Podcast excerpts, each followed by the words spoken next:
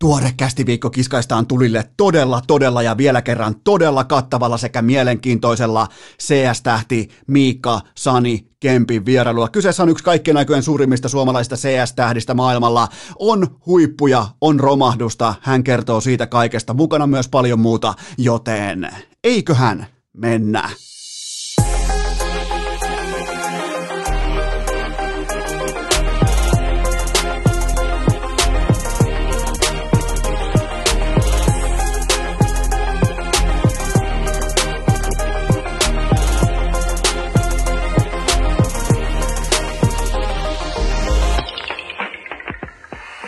Tervetuloa te kaikki mitä rakkahimmat kummikuuntelijat jälleen kerran urheilukästin mukaan on sunnuntai 21. päivä helmikuuta ja se on nyt virallista. Me ollaan oltu tuhmia, minä ja sinä, me ei ansaita hienoja, hyviä, kauniita asioita, joten nyt pitää tyytyä paskaan. Enkä puhu nyt juurikaan tällä kertaa urheilukästin laadusta. Se varmaan lienee kaikille tuttua, että ei ihan liihoteta kulkaa siellä maailman huipulla. Joka tapauksessa me ei olla ansaittu hyviä asioita tapahtuvaksi, koska miettikää, Aurinko paistaa, puut on kauniita, vuoret on kauniita, maisema on kuin postikortissa, kaikki on hyvin. Ranella on Kepek Nordikesin vanha paita päällä, Donskoi näyttää hyvältä, kaikki on valmista hienoimmalle ulkojääottelulle koskaan NHLn historiassa, mitä tapahtuu jääsulla. Totta, totta, totta vitun kai siis, ehdottomasti joo, jääsul. Miettikää nyt, mulla on sipsit, dipit, kaikki, on limua, joka lähtöä, chingauta, ihan joo, siis kaikki mitä voi toivoa ihmisellä, mulla on. Ja sitten kun pelataan jääkiekkoa, siellä ei ole jäätä. Me, me ei olla ansaittu, me, me, me ei vaan saada hyviä asioita tapahtuvaksi. On yksi duuni, NHL on keskimäärin yksi duuni. Mietitään, mikä on se lajin nimi, se on ice hockey, mitä siihen kuuluu, se on jääkiekko, mitä se voisi olla, mikä siinä on? Aika keskeiset elementit, jää ja kiekko. Hyvä, siellä oli kiekkoja, koko ämpärillinen kiekko ja se on helvetin hieno nähdä, että on paljon kiekkoja paikan päällä, mutta siellä ei ole jäätä. Eikö kellään käynyt mielessä, että sinne ängetään sinne helvetin kaukalon alle vaikka sellaiset putkistojärjestelmät, jotka äh, vaikka keskellä kesähellettä pysäyttää Niakaran putouksen koska tahansa, siihen tulee absoluuttinen nollapiste tai miinus 80 siihen jää, ihan mitä tahansa, mutta kunhan se matsi näin fantastisissa, miettikää mikä PR-voitto oli tulossa NHLlle, miettikää tuon tapahtuman PR-arvoa, ei mitään urheilua ikinä ole käyty kauniimmissa öö, postikorttimaisemissa, kauniimmissa puitteissa. Ja se menee vituiksi sen takia, että jää poistuu paikalta siitä syystä, että sattuu aurinko paistamaan, kun taas aurinko takaa ne näkymät, takaa sen alppimaiseman, takaa sen kaiken, mitä me tultiin katsomaan jääkeikon lisäksi. Miettikää mikä PR-voitto, tupla V, oli jo Gary Bettmanin pikkutakin ää, siellä jossain ää, sivutaskussa, ja se koko V-kirjain väännellään sitten vielä peltisepällä jättimäiseksi älläksi siitä syystä, että siellä loppu koneisto kesken. Miten jossain Brahen kentällä Helsingissä, Helsingin kaupungin rahoilla, veronmaksajan rahoilla, miten siellä voi suhata jääkiekkoa umpi auringon paisteessa plus kuusi taulussa, ei mitään hätää.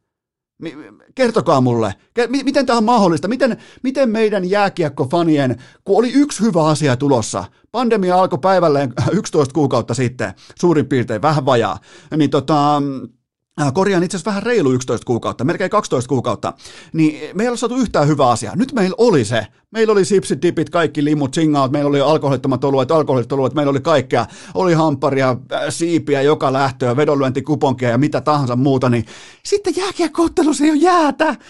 Si- si- siinä ei ole jäätä. Se oli ihan hirvittävän näköistä. Miten, miten se kertokaa nyt Eno Eskolle, kun Eno Esko ei taas kerran, niin kuin, mennään vaikeita sunnuntaita, Eno Esko ei ymmärrä.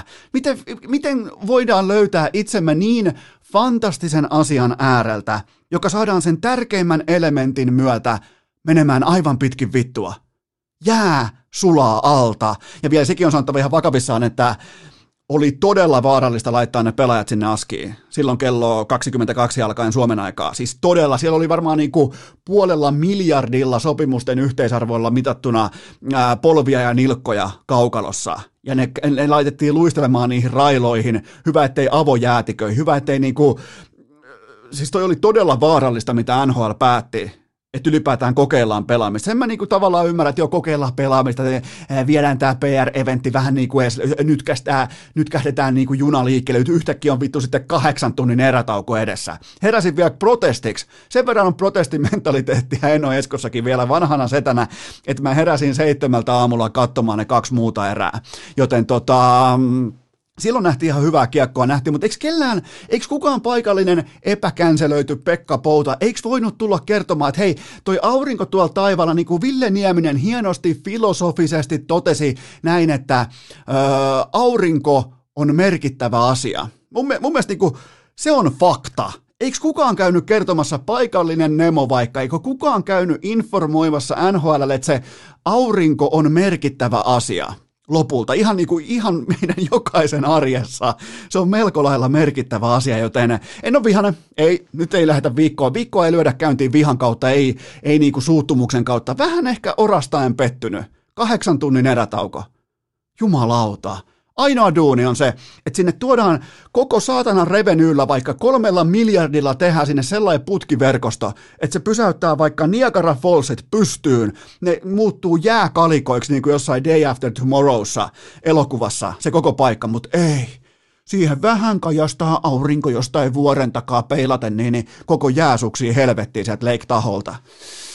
Uskomaton farssi. Ja farssin täydentää vielä se, että Nasem Kadri ei osu tyhjää maaliin. En ole suuttunut, on pettynyt. Ei osu tyhjää maaliin. Ei, ei häirintää, ei maila häirintää, ei maila painetta. Vastustajalle veskaria maalissa. Peli on 3-2, kello on jumalauta kahdeksan aamulla. Tuottaja Kope haluaa pihalle, haluaa kuselle, haluaa paskalle. Ja Nasem vitun Kadri ei osu tyhjään maaliin. Peli päättyy 3-2. Ulkojää farsi. Ei koskaan enää, en ikinä enää kato NHL-jääkiekkoa, paitsi toki tänä iltana. Mä oon tässä viime aikoina aika voimakkaasti, mä oon ollut kommunikaatioissa sellaisen ammattikunnan kanssa, kuin mennään ensimmäiseen aiheeseen ja lähdetään sen kautta rakentaa tällaista pienimuotoista metaforaa siitä, että mä oon ollut Tytskän kanssa todella paljon asioimassa viime kuukausien aikana sellaisen ammattikunnan kanssa kuin kiinteistövälittäjien kanssa. Ja mulla on teille lista. Mulla on teille asioista listattuna tietynlainen yhteenveto siitä, että mitä mä en halua nähdä, kun mä menen paikan päälle katsomaan taloa, kun mä menen ö, ostohousut jalassa paikan päälle puimaan, pohtimaan, miettimään tulevaisuutta. Mä en halua nähdä, tiedätkö, mitään kiinteistökaupan saatanan chiikkejä, jotkut äh, hublotin kellot kädessä ja äh, 300 tonnin mersussa, tai mä en halua nähdä mitään ylivedettyjä rangeruuvereita tai sellaisia, missä vanteet maksaa 20 tonnia. Mä haluan nähdä maltillisia asioita kiinteistövälittäjät. Mä haluan nähdä perhevolvoja, lastenistuimia, maltillisia kelloja ja ennen kaikkea nolla valkaistua hammasta. Jos joku sanoo, joku on tuomassa mulle paikan päälle kiinteistövälittäjä, josta käytetään vaikka termiä, että kiinteistövälittämisen chiikki, niin se on mulle ei kiitos välittömästi. Mun, kautta ei liiku penniäkään siitä sekunnista eteenpäin. Mä en halua, mä menen mielellään katsomaan chiikkiä, vaikka aikoinaan menin lukuisia kertoja katsomaan konsertteihin, ää, Olympiastadionille menin katsomaan Mäkimonttuun, menin katsomaan Blockfesteille Lapissa, kaikkea tätä alkaen päivästä yksi hyvä, ettei silloin ää, Lahen kasisalilla. Mutta silloin kun mennään siirtämään rahaa, mennään miettimään todella tärkeitä päätöksiä, mä en halua nähdä yhtään kiinteistökaupan chiikkiä paikan päällä. Mä haluan nähdä maltillisia asioita, mä haluan nähdä, mä haluan, haluan nähdä niinku, arkista pukeutumista, mä haluan nähdä eh, verrattain niinku edullisia vaatteita, kenkiä, mä en halua nähdä mitään tonnin Mikko Rantasen, mä en halua siellä nähdä mitään Louis Vuittonin Ranen kenkiä tai Kutsin kenkiä. Se on vaan sellainen paikka, missä mä en halua nähdä mitään erityisen hienoja asioita, koska jokainen voi siinä kohdin pohtia ihan omakohtaisesti, että äh, kummanhan kautta tällä kiinteistövälittäjä vivuttaa tulonsa. Jokainen voi pohtia sitä. Jos siellä alkaa olla 40 tonnin kelloi käsissä, niin kumman kautta, sen myyjän vai ostajan kautta se vivuttaa oman tuloksensa? Pohtikaa, mä en kerro teille, mä en sano teille mitään, mä en vihjaa mihinkään, mutta miettikää, kun te menette paikalle ostajana, ette myyjänä. Jos te olette myyjiä, niin silloinhan te haluatte saatana Cheekin ja Elastisen ja vittu Drakein ja koko räppi maailma paikalle. Sitten kun te olette ostajia, ette te halua nähdä mitään muuta kuin lastenistuimia, maltillisia joululahjakelloja ja näin poispäin. Joten tota, tämä sama pätee ihan nimenomaan huippurheilu, kun mä menen äh, keskustelemaan kiinteistövälittäjän kanssa, mä haluan nähdä titteleitä, mä haluan nähdä substanssia, mä haluan nähdä osaamista, mä haluan nähdä LKV-merkintöjä, mä haluan nähdä sitä kovaa osaamista, mä haluan, mä haluan nähdä myös erittäin maltillisen, mä haluan nähdä mitään brassailua, mä haluan nähdä yhtäkään kiinteistökaupan chiikkiä siinä tilanteessa, ja nyt tullaan huippurheiluja siihen, mitä mä haluan nähdä. Ihan sama tilanne, äh, ihan normaalit asiat voittaa 2021 Barkov ulkojäällä, Aho fillaroimassa treeneihin, näin poispäin. Mä haluan nähdä ihan normaaleita asioita, ja jos sä oot joku Patrick Laine, mä annan sulle sen. Sä voit ostaa keltaisen lampon. Kuvitelkaa kelle tahansa muulle vaikka joku keltainen lampo tai mitä tahansa, se ei toimi. Ja sen takia mä ny- äh, tykkään keskimäärin äh, nykypäivän suomalaisesta NHL-pelaajasta siitä syystä, että silloin itsetuntoa, silloin näyttöjä, silloin tiliä, silloin tilinauhaa, mutta siinä sellaista ylimääräistä, tiedätkö, ei ole mitään niinku väkisin puettua Louis Vuittonin 30 tonnin takkia tai jotain jumalattoman kallista Hermeksen nahkakassia tai mitään tällaista. Ainakaan niillä pelaajilla, joita mä pidän korkeassa osakkeessa. Mä näen fillareita, mä näen ulkojää, äh, jonkinnäköisiä niinku talvitumppuja Barkovilla ja näin poispäin. Joten tota, nyt myös vihdoin, tavallaan niin kuin mä kirjaan ison plussan tähän 0 plus 0 aamuun, nimittäin aika lailla trendikäs ja vähän tällä ehkä omaa hyväksyntää aikoinaan niin kuin jopa stadilaisuuspiireissä hakenut Jesse Puljärvi, hän otti koiranpennun. Se on siinä. Loistava valinta kieli vastuusta, kieli siitä, että haluaa, haluu nimenomaan, ja tämä ei ole mikään, joku, joku varmaan pohtii, että hei, aloittaakohan niin kuin läpällä Jesse Puljärven koirasta. En aloita. Se, se, se on heti viesti mulle. Se on viesti organisaatiolle, haluaa nimenomaan niin tehdä aikuisten ihmisten juttuja, koiranpentu, ota vastuuta, se ei pärjää se pentu sekuntiakaan ilman sua, ruoki sitä, kasvata sitä, vie sen elämää eteenpäin, tarjoa sille turvallinen koti. Tämä on viestintää. Pulju osoittaa sillä mulla, mulle, sulle ja Oilersin organisaatiolle, että hei, jo, jos, jos, jos tavallaan niin kuin, se olisi tehnyt sen salaa, niin tilanne olisi eri. Mutta nyt kun se on kaikkien lehtien kannessa ja se on kaikissa Edmontonin somekanavien tileissä, niin se on viestintää. Pulju ilmoittaa, että hei, seuraava steppi, aikuisuus, se on tässä. Jotkut totta kai tosiassa jo voi olla kenties perheen lisäystä, voi olla avioliitto, mitä tahansa. Nämä on pieniä tärkeitä steppejä, otetaan niitä rohkeita, ei mitään hienoja juttuja. Mä en halua nähdä missään kaivohuoneen mitään tonni 500 viinapulloa. Mä oon niitä riittävästi nähnyt mun elämässä. Mä en, mä en halua nähdä niitä. Mä haluan nähdä koiranpentuja, mä haluan nähdä maltillisia asioita nykypäivän urheilutähdiltä, ja mä myös nyt niitä saan. Puljärvi on siitä hyvä esimerkki, joten tota, ei mistään niinku Tornion tarvikekeskukselta jotain 50 tonnin huippukullattua mönkiä johonkin Edmontonin lumisateeseen. Ei, ei, normiasioita, koiranpentu siitä eteenpäin, joten nyt kun tämän uutisen pitäisi olla tähän aamuun se, että miten Puljärvi jäi kiikareille, kun sentteri Conor McDavid tekee rinnalla viiden paunan ja hattutempun illan mitä sitten? mitä sitten? Se on ykkösketjun pelaaja, 19 matsia, 5 plus 3, se on yhtä kuin kahdeksan. Nyt on päästy tekopaikkoihin. Nyt on tavallaan niin kuin jalansia otettu selvästi myös kaukalon ulkopuolella. Siellä tehdään tällaisia merkittäviä päätöksiä elämässä, kuten koiranpentu. Joku varmaan pohtii, että no onko toi jotain tärkeää. Ottakaa koiranpentu ja kokeilkaa. Testatkaa, että miten, mikä muuttuu. Ja mä en niin kuin lainkaan väheksy heitä, joilla on vaikka jo 22-vuotiaana, 23-vuotiaana voi olla lapsia ja näin poispäin. Hieno juttu. Ja ootte, ootte niin kuin vaikka mua satoja maileja edellä elämässä siinä kohtaa. Me, me jokainen kehitytään omaa tahtiin. Mutta se on mulle heti viesti siitä, että Pulju haluaa ottaa vastuullisia askelmia ammattilaisurallaan. Hän on, hän on valmis henkisesti kantamaan vastuuta sekä kentällä että sen ulkopuolella. Ja pieni juttu. Sen takia mä en ole huolestunut siitä. Mulla on inboxi täynnä viestejä, että miten Pulju voi ottaa 0 plus 0 tuohon matsiin. No siitä syystä, että hän ei pelaa äh, ylivoimaa, ja siitä syystä, että Conor McDavid tekee ylivoimalla oikeastaan ihan mitä haluaa tällä hetkellä näitä AHL-puolustuksia vastaan. Joten tota, Tämä on se tarina. Tämä on se. Mä, mä en halua nähdä, kun mä menen johonkin keskustelemaan kiinteistövälittäjän kanssa. Mä en halua nähdä mitään chiikkejä ostajan asemassa. Siinä asemassa, missä mä toimin ostajana, mä en halua nähdä mitään chiikkejä. Mä en halua nähdä 50 tonnin kultakelloja tai mitään Rolexeja. Mä en halua nähdä 300 tonnin pemareita. Mä en halua nähdä leuhottamista sosiaalisessa mediassa. Mä en halua nähdä sitä kiinteistövälittäjiltä. Mä en myöskään halua nähdä sitä NHL-pelaajilta. Joten kun osa teistä osasi hienosti jo, mä annan teille jälleen kerran, mä annan inboxiin kehut siitä, että osa teistä osasi heti niin kuin ynnäillä asioita. koiran pentu, pulju, se on statementti, se on viestintää. Miettikää näitä asioita. Tälleen viestitään ulospäin. Tämä on vähän niin kuin epä... Usein aloitetaan urheilukästin jakso ihan sieltä vaikka kaukalosta, kentältä, sieltä niin kuin kovasta ytimestä. Joskus ne päätökset tai viestintä tapahtuu sen ulkopuolelle, ja mun mielestä niistä pitää pystyä rakentamaan kokonaisuuksia. Ja tästä mä kirjaan puljulle myös kiikariaamuna jättimäisen plussan. Siitä on kyse. Mennään eteenpäin. Urheilukääst! Sebastian Nahon lintukielen tulkki on vuodesta 2018.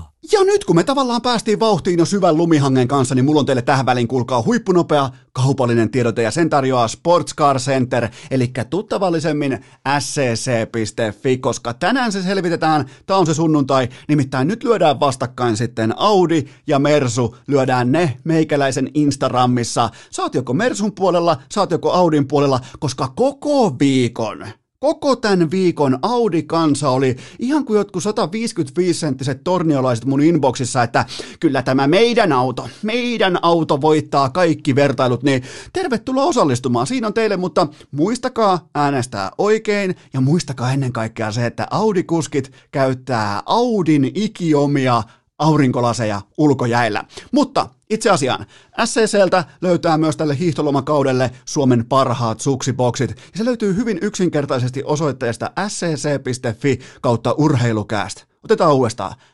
scc.fi kautta urheilukääst. Oliko riittävän tolle niin kuin tahdikkaasti ilmoitettu scc.fi kautta urheilukääst. Sieltä löytyy nimittäin tälle hiihtolomakaudelle Suomen parhaat suksiboksit ja nimenomaan Thulen äh, Vector-boksi, jota mä oon, mä oon tällä hetkellä, mä olen siinä vaiheessa, että mä ostan suksiboksin. Mä en ehkä ihan välttämättä sitä vielä osta. Se alkaa olla nimittäin ihan kohta realismia autotallin myötä, mutta tuolla Thulen Vector on se, mitä mä etsin ja se on vain teille, huom, vain teille hintaan 1445 euroa, koska se normihinta alennettuna on 1495 euroa ja se OVH-hinta on 1699 euroa, joten tota, te saatte, te kummikuuntelijat, vain te, jotka menette osoitteeseen scc.fi kautta urheilukääst, vain te saatte tämän 204 euron alennuksen näistä Thulen Vector-suksibokseista. Ja tämä alennus on voimassa vain sunnuntaihin, ää, ensi sunnuntaihin saakka 28. helmikuuta saakka. Joten kannattaa käyttää, jos mietit suksiboksia, laadukasta suksiboksia, nimenomaan sitä suksiboksia, mitä mä oon jo vähän mittailu, puntaroinut, ää, miettinyt mun auton katolle, niin, niin, ja se tulee olemaan pommi varmasti mun tapauksessa Thule, ää, tota se suksiboksi joten tota, se löytyy sieltä yhteensä sitten tuota 204 euron alennuksella. Osoitteesta scc.fi kautta urheilukääst, joten ihan kaikki lisäinfo tänään myös meikäläisen Instagramissa. Ja käydään myös läpi nyt sitten lopullisesti se, että kumpi on parempi Audi vastaan Mersu, mutta se osoite, mistä voitte käydä hakemassa vain te kummikuuntelijat tämän e- e- urheilukästin erikoisalennus suksiboksin, joka on siis Tuulen Vector-malli, niin se löytyy osoitteesta scc.fi kautta urheilukääst. Urheilukääst! Tämänkin jakson teille tarjoaa Antti Raannan kesäjuhlien loputon piikki! Enpähän muuten yhtään valehtele, jos totean, että tämä jakso on aika lailla kattava, tämä on aika lailla huippuluokan urheilukästin tuotos, koska nyt on sitten aika mieletön vierailu luvassa tuolla myöhempänä, melkein kahden tunnin istunto Miikka Sani Kempin kanssa. Se vastaa teille niihin kaikkiin kysymyksiin, mitä te olette varmasti pohtineet liittyen hänen nousuunsa vaikkapa maailman huipulle, sitten ensin romahdus, kaikki tämä, kaikki tämä käydään läpi nimenomaan Miikka Sani Kempin näkökulmasta, mutta nyt kuitenkin napataan, napataan teidän toiveesta tuottajakopen legendaarisesta kysymyssäkistä. Muutama pohdinta pöytää, koska on paljon muutakin kuin CS, tietenkin on, joten mä oon yrittänyt poimia niitä pohdintoja, jotka on ajankohtaisia juurikin tänään. Ja ne on, ne on vähän niin kuin jo tiistaina, ne on menneen talven lumia. Joten tota, tällaiset suuremmat pohdinnat, ison kuvan käsittely voidaan käydä läpi sitten vaikka tiistain jaksossa, mutta nyt pureudutaan nimenomaan tähän hetkeen ja NHL-jääkiekkoon ensimmäinen kysymys pöytään. Onko Alexander Barkov virallisesti menetetty väkivallan kierteelle? No siehän oli viime yön jälleen kerran tällaista niin kuin yleistä tuhmurointia, sen jälkeen vielä ää, niin kuin perstaklaus ja siihen päälle vielä tuhtia ää, niskurointia, joten tota, Barkov rajaa tiukasti reviriään ulos siitä naurettavasta herras, herrasmiespalkinnosta. Ja Tavallaan Barkov oli tai on ollut jo seitsemän kautta putkeen, miettikää, tämä on sen kahdeksas kausi nhl niin se oli seitsemän kautta putkeen se pelaaja, joka hyvä ettei tunnettu siitä, että se kääntää joka ikinen kerta toisen poskensa, ja jääkiekko alfa-bisneksessä, alfa-kulttuurissa, se valitettavasti tarkoittaa myös sitä, että sun yli voi kävellä henkisesti, ja se on loppu nyt se on ohi nyt. Joten tota, mun mielestä tämän hetken Barkovissa on peräti hiukan jotain samaa kuin nuoressa tai niinku reviiriään aikoinaan rajanneessa Mikko Koivussa ei, ei, ei missään nimessä ei siis samaa teutarointia ja samaa vihatuijotusta, mutta jotain samaa on, ja mä tervehdin sitä todella ilolla, että tällainen niin kuin koivun kylmä perinne elää edelleen, ja mä, tämä uusi Barkovi, joka ottaa vähän teutarointia, ottaa pikkumyllyjä, antaa, antaa iskun iskusta, niin, niin vain tämä on se tie sinne kirkkaimmalle huipulle. Ja, ja, jos sua nyt sattuu sielussa, että ei jääkiekko voi perustua sellaiseen, toi, se perustuu täsmälleen siihen toimintaan. Tuolla ollaan henkisesti jatkuvasti toisen ihon alla tai ulkopuolella. Jos et saa kaverin ihon alla, saat sen ulkopuolella. Se tarkoittaa sitä, että sä oot myöntänyt, että se asuu sun ihon alla. Niin se vaan menee. Se on kylmää touhua, joten tota, tämä Barkov on ehdottomasti ää, Barkovin omakohtaisen uran parasta mahdollista shassaa. Seuraava kysymys. Onko John Tortorella vihdoin hoksannut, minkälainen pelaaja Patrick Laine on? Ö, ainakaan nyt ei enää ihmetellä mediassa asiaa ääneen, että minkälainen laine on, ei ole tai tulee olemaan. Ja tämä kuheruskuukausi alkaa olla tällaisessa niinku kädestäpitovaiheessa. Nyt kävellään kivasti pitkin auringonlaskua ja ollaan vähän niinku samalla sivulla. Ja, ja tota, laine toki viime yönä heikkoa Näsvilleä vastaan nolla laukausta ja vain 15 minuuttia jäällä. Ja toisaalta tämä niinku, kun Näsville pystyy pelaamaan sen vanhan Äh, niin kuin tavallaan Predators-kaavan mukaisesti, eli älä riko, puolusta jalalla, ole sääntillinen, voita jäähykuri, niin nämä on pahimpia mahdollisia vastustajia nimenomaan Patrick Laineelle, eli Nashville otti vain yhden jäähyn, ja tämän myötä Laineella ei ollut mitään käyttöä, mutta ainakaan nyt niin kuin Tortorella ei ole joutunut jeesustelemaan sitä, että Laine ei olekaan kyttyrä selkä grindaaja. Seuraava kysymys.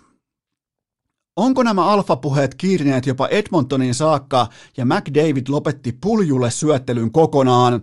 No ilmeisesti varmaan niin tällä alfapuheet ja siihen yhdistettynä sitten vielä ää, orastava koiranpentu kateus, niin, niin ne saa ihmeitä aikaan myös johtavissa NHLn pelaajissa, joten kyllähän toi niinku McDavidin 3 plus 2 kahteen erään, kun mä heräsin katsomaan tota ulkojääottelun äh, kahta viimeistä erää, kun siinä oli se kahdeksan tunnin erätauko, niin, niin kyllähän se oli aikamoista niinku höykytystä sitten Gälkärin suuntaan se pelaaminen kahteen erään 3 plus 2.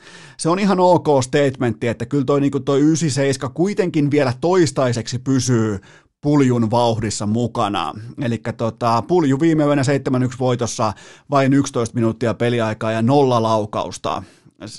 Se, se on se, se on hyvän suorituksen vastakohta. Mä en käytä negatiivisia sanoja nyt tähän kohtaan, koska Puljulla on koiranpentu, joten tota, se, on, se on huippusuorituksen vastakohta. Ja Pulju ei pelannut YVtä juuri nimeksikään, joten sieltä löytyy myös se niin kuin tuotannollinen epäkohta, vaikka se näyttää siis live-tuloksien ketjukohtaisessa määrittelyssä todella rankalta, kun Pulju on ainoa niistä viidestä pelaajasta, jolla ei ole yhtään tehopistettä, mutta kaikelle on aina syynsä, ja Pulju on pelannut kuitenkin pelillisesti vähintäänkin OK-luokan jääkiekkoa, mutta se mikä on pakko sanoa vielä Puljusta, niin, niin tota, tämähän ei siis riitä.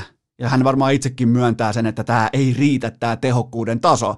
Eli nyt ei voi enää jakaa niin kuin minkäännäköistä korsipinssiä siitä, että pääsee tekopaikkoihin tai, tai tota, on tuotantoa, tällaista niin kuin metatuotantoa kentällä. On pakko olla oikeeta, faktuaalista tuotantoa kentällä, etenkin kun vastassa on nämä höpö-höpö-luokan AHL-puolustukset. Ja kuka muuten olisi uskonut ennen kauden alkua, että kiehtovimmat rivarit löytyy Tortorella vastaa Laine ja Puljujärvi vastaa McDavid asetteluista. Ja molemmat on siis, no toinen ei ole ihan täysin itse keksitty, mutta toinen on aivan täysin itse keksitty, mutta silti niin kuin hyvin, hyvin mielenkiintoisia tällaisia rivalryjä löytyy NHLn sisältä, mistä välttämättä kukaan ei osannut odottaa tällaisten narratiivien syntyä ennen kauden alkua. Mutta joo, öö, McDavid näytti edelleen, että kuka, nyt, kuka ottaa tälle viikolle nyt tämän alfa-harniskan kannettavakseen. Seuraava kysymys. Onko Torniossa minkään muun mittaisia ihmisiä kuin 155 senttisiä? Te ette nyt ihan selvästikään ole kuunnelleet siellä Tornion ammattikoulun ATK-huoneessa, koska tota, nyt niin kuin kuuntelu johdattaa oppiin tässä tilanteessa, koska tietenkin sieltä löytyy yksi kappale tuon pidempiä ihmisiä, eli Jesse Puljärvi 193 senttiä ja kaikki loput, koko, niin kuin koko kylän kansalaiset on 155 senttisiä pussihousuja ammattikoulun pihalla tulevia nuuskakauppiaita. Ja kaikki on, mikä on mielenkiintoista Torniossa, niin kaikki on myös poikia. Se on, se on jännä, että niin kuin näin on jakautunut, mutta faktat on faktoja, niiden mukaan mennään. Seuraava kysymys. Voiko Auston Matthews pelata, kappas vaan, voiko, voiko Aust... nyt jotenkin niin kuin karkaataan, niin, tämä on jotenkin niin, kuin niin hot take tämä kysymys, että on oikein pakko ottaa sykkeet alas. Voiko Auston Matthews pelata peräti maali per pelikauden? Hmm.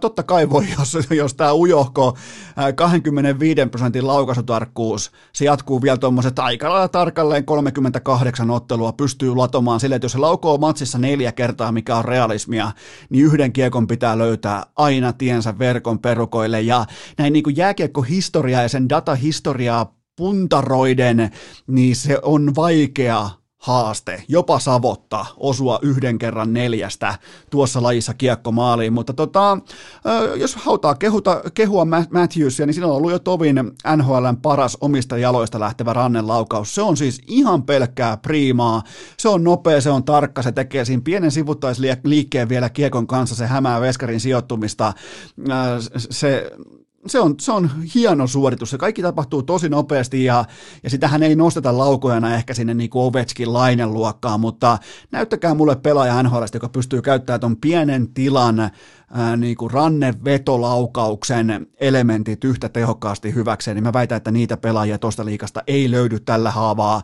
vaarallisempia kuin Auston Matthews. Ää, mutta tämä niin kuin, Tämä 18 maalia, 18 ottelu, niin tämä on kahdestakin syystä fraud-luokan tuote. Ensinnäkin hänen kiekko-onnensa on jotain aivan täysin uskomatonta, ja hän pelaa pelkästään, vain ja ainoastaan hän pelaa työkseen AHL-luokan heikkoja, heikosti organisoituja höpö höpö havumetsäpuolustuksia vastaan. Otetaan vaikka NHLn viisi eniten maaleja päästänyttä joukkuetta pöydälle. Sieltä löytyy kolme top vitosesta, miettikää top vitosesta, jotka vuotaa eniten. Sieltä löytyy kolme Matthewsin arkkivihollista, Ottava, Van, äh, Ottava Vancouver ja Edmonton. Ja Ottava ja Vancouver kisaa koko tilaston heittomerkeissä voitosta.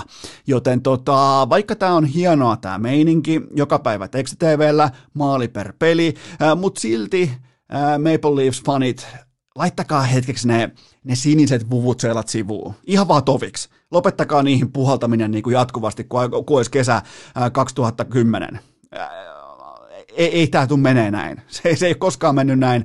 No se on, se on kerran Kretskin tapauksessa mennyt näin. Kerran Brett Hullin tapauksessa mennyt näin ja muutaman muunkin. Mutta tota, nykypäivän NHL, siis kaikki, jos Auston Matthews pelaa tämän kauden, tekee 56 kaappia, eli maali per peli, niin noi kaikki muut joukkueet, tuosta pohjoisesta divisioonasta, eli niin sanotusta kaahausdivisioonasta, eli niin sanotusta ää, tota, kanukkidivisioonasta, Vaahteran siirappi, Vaahteran lehti divisioonasta, ne kaikki muut pitää hylätä, heittää helvettiin NHLstä. Ihan saman tien kylmä leikkuri käyttöön, koska jos joku tekee maali per peli, niin kaikki ne muut kilpailevat joukkueet helvettiin koko markkinasta välittömästi ilman lisäkysymyksiä. Leikkuri heilahtaa näin, joukkueet on ulkona näin ja Leafs jää yksin sinne. Pidetään pieni tauko ja mennään eteenpäin. Urheilukääst! Mainittu Kouvolan Sanomissa ja Forssan lehdessä. Tähän välikköön sitten ihan huippunopea, kaikkien aikojen nopein K18-tuoteinformaatio. Sen tarjoaa Kulbet tänään sunnuntaina pokeri kello 18 alkaen. Se on se pokeri, mistä mustaa vaikka meikäläisestä nimimerkki Enoesko on sitten olemassa tämä tota, tuhannen euron bounty. Ja late reg, eli myöhäinen rekisteröinti siihen turnaukseen mukaan saapuville on kello 19 saakka voimassa. Ja se sisäänosto on euroa. Muistakaa tuplaus maanantaina kello 12 liikkeelle, lisäpotissa vähintään 5 tonnia joka ikinen viikko ja Coolbetilta jatkuvasti suuria merkittäviä markkinatoppeja, markkinoiden parhaita kertoimia jatkuvalla syötöllä NHL, KHL ja SM Liigaan. Kaikki pelaaminen älykkäästi maltilla ja tietenkin K18 ja tänään kello 18 alkaen nähdään sitten pokeripöydissä. Nyt mennään eteenpäin. Urheilukääst! Podcastien ikioma Santtu Jokinen! Ja sittenhän me rykäistään pöytään seuraava kysymys. Onko jokerit kriisissä? Hmm, kriisi on vähän sellainen se on aggressiivinen sanavalinta, mutta tavallaan mä ymmärrän sen, koska tämä kysymys tuli Jokeri-fanilta. Viimeiseen kuuteen matsiin nyt kevät kautta edetessä, helmikuun loppua edetessä, mikä on yhtä kuin KHL-runkosarjassa melkein tärkeintä aikaa noin niin kuin, suorituspoliittisesti, ei poliittisesti, koska kyseessä ei ole poliittinen liika, valitaan joku toinen sanavalinta, suorituskulmaa tarkastellessa, tämä on melkein tärkeintä runkosarjan aikaa. Viimeiseen kuuteen matsiin viisi tappiota, viiden ottelun kotitappioputki, kotia pitäisi pitäisi pystyä puolustamaan, sitä ei ihan selvästikään pystytä puolustamaan, omissa soi, mikään ei ole kuin vuosi sitten tismalleen, joten tota, mä koitan katsoa. Mä oon nyt katsonut, mä oon pohtinut ja mä oon yrittänyt löytää sitä yksittäistä asiaa, mutta mä en löydä sitä tekijää, seikkaa tai tulokulmaa tähän ää, käsittelyyn, mikä tekisi jokereista heikon. Mä en siis löydä sitä yhtä vuotokohtaa, joten se huolestuttaa mua kaikista eniten, koska se antaa mulle syyn olla sitä mieltä, että jokereiden perustaso ei riitä mihinkään tämän päivän KHL. Ja se, on, ja, ja se huolestuttaa ihan selvästi myös Lauri Marjamäkeäkin, jolla on todella niin kuin epävarmoja, miten voisi sanoa, katsevalintoja, ilmevalintoja, lausevalintoja vaikkapa Viaplayn otteluissa. Joten tota, Tämä on ihan eri jokerit kuin tismalleen vuosi sitten. Äh, runkosarja on tällä hetkellä kolme matsia jäljellä, kolme vaatimatonta vastustajaa, pakko saada momentum puolelle. Ja nyt on kolme matsia aikaa käytännössä niin kuin pelastaa orastaen runkosarjan loppu ennen kuin alkaa tosi pelit vastaan tulee joko Lokomotiv tai Moskovan Dynamo, niin se on kuulkaa sellainen juttu, että siellä lähdetään yhtä nopeasti leville kuin Jormakka aikoinaan. Siellä ollaan, siellä ollaan niin kuin, matsi loppuu nyt ja Jormakka on juurissa levillä nyt. Se, se siis tapahtuu yhtä nopeasti. Ei, ei, mä en pysty teille kaivamaan, se olisi tosi helppo sanoa, että okei, vaikka, vaikka tota, alivoiman pelaaminen falskaa. Se olisi helppo sanoa, mutta kun ei sieltä löydy. Sieltä löytyy munattomuutta, löytyy tällaista niin kuin heikkoa valmistautumista, löytyy jopa niin kuin sellaista jääkiekkoa, jolla ei ole mitään syytä. Siis ei ole syytä vetää kamoi päälle ja pelata jonkun asian puolesta – se on uupunut jokereista jo pitkään. Totta kai sieltä uupuu myös ihan selkeä pelillinen johtaja. Ja kaikki, kukaan nyt ei voi tulla tarjoamaan mitään Brian O'Neillia, vaikka onkin Mr. Helsinki O'Neill on hieno, hieno pelaaja, hieno, hieno, hieno hyökkääjä, mutta älkää tulko heittää samaa lauseeseen Mikko Lehtosen kanssa. Se, se on offensiivista käytöstä. Joten tota, Levi kutsuu, ja se kutsuu nopeasti. Tilanne on tällä hetkellä ihan faktuaalisesti se. Seuraava kysymys. Minkä tuomion annat Jypin Niko Seppälän taklauksesta pelikansin Miikka Roineeseen? Itse asiassa Seppälä tekee tässä tilanteessa legendaariset Jesse Saariset, eli kukaan ei varmaan muista sitä aikaa, kun eikä varmaan pidäkään muistaa sitä aikaa, kun Jesse Saarinen oli, eli IFK on nykypäivänä hyvin kyseenalaisilla eristysnauhoilla pelaava laitahyökkäjä, niin oli siis todella aggressiivinen taklaaja junnuna. Siis ihan siis varmaan 155 senttiä pitkä ja todennäköisesti Torniosta alun perin kotoisin, mutta siis ihan älyttömän yliaggressiivinen taklaaja. Ja mä, mä oon ottanut käyttöön sellaisen termin kuin tekee Jesse Saariset. Eli yleinen konsensus tilanteessa, vaikka ohikiitävässä tilanteessa on se, että molemmat pelaajat kurottaa kiekkoon samaan aikaan. Mutta se toinen pelaaja tekeekin Saariset, se päättää kesken tällaisen niinku yleisen sopimuksen siitä, että nyt kurotetaan kiekkoon, pelataan kiekkoon. Eipäs muuten pelatakaan, vaan annetaan vähän niin kuin kiekon mennä ja painetaan se jätkä aivan kylmäksi siihen vastapalloon. Joten Seppälä tekee tässä mielessä ihan tietoisesti Jesse Saariset. Mutta valitettavasti, vaikka mä haluaisin olla vaikka tämän äh, tuomion valinnan kanssa nyt jotenkin aggressiivinen tai tiukka, niin en mä näe mitään ihan järkyttävän suurta tai niin kuin merkittävää rikosta tapahtuneen. Kohta yksi, älä pidä päätä munien korkeudella. Kohta kaksi, älä pelaa postilaatikosta. Älä husi sillä leftin jätkänä sillä oikealla kädellä pitkällä mailalla sitä kiekkoa johonkin päätyy ja yritä kiertää toiselta puolelta. Ei pääty hyvin. Siitä on ihan riittävän monta kymmentä vuotta jääkiekko-kokemusta takana sitä, että se ei pääty hyvin se postilaatikosta pelaaminen, se puolivillaisesti asioihin, tilanteisiin meneminen. Ja varsinkin jos sä teet sen silleen, että sulla on pää munien korkeudella, niin, niin silloin tapahtuu törmäystilanteita. Ei, ei tämä voi myöskään mennä siihen tämä laji tai tämä jääkiekko, että, että niin kuin tällä ei, miten voisi sanoa, niin kuin vauhtitörmäämisten aspekti, että jokaisesta heilahtaa, koska ei tässä siis tästä tultiin iholle, tästä tultiin kroppaa, kun toinen pelaa jääkiekkoa väärin.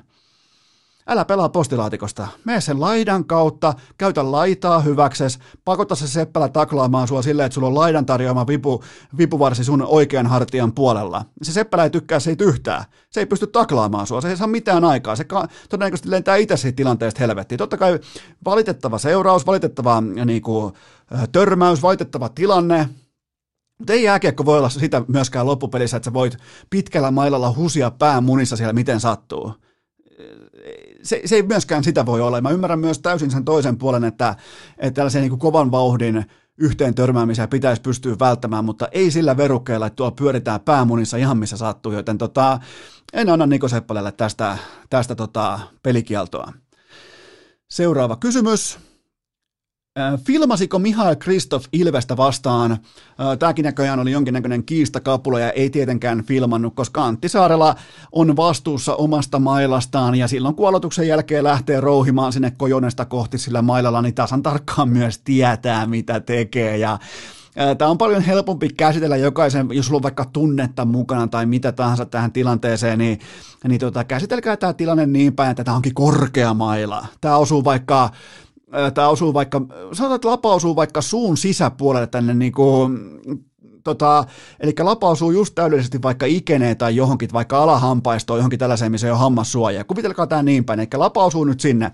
Heti ei vuoda verta, heti ei tule verta. Pelaaja toteaa penkille, että ei tule verta, että no meinpä pyörittää yyväitä. Sen jälkeen ne huomaa, että siellä on vaikka niinku, täältä jostain poski ihon puolelta, jostain kitalaista, siellä on jumalaton haava joka sen jälkeen lähtee vuotaa vertaan, niin totta kai kaikki on sitä mieltä, aha, kaikki, sen jälkeen on niin kuin helppo todeta, että mm, pelaaja on vastuussa omasta mailastaan. Niin miksei se nyt olisi vastuussa omasta, omasta mailastaan, kun se lukee säännöissä ihan selvästi, että jos sä lähdet nostamaan äh, tota, sun mailaa kohti vastustajan kiviä ja teet vielä tällaisen niin talikkonoston siihen kaupan päälle, niin, niin tota, ei niiden kivien tarvinnut ihan hirveitä hittiä ottaa, että se homma menee päin persettä. Joten ei tietenkään, nämä ihan lapsellisia keskusteluita ja ei tietenkään Kristoff tuossa tilanteessa filmannut. Seuraava kysymys. Jääkö Liverpool ulos Euroopasta?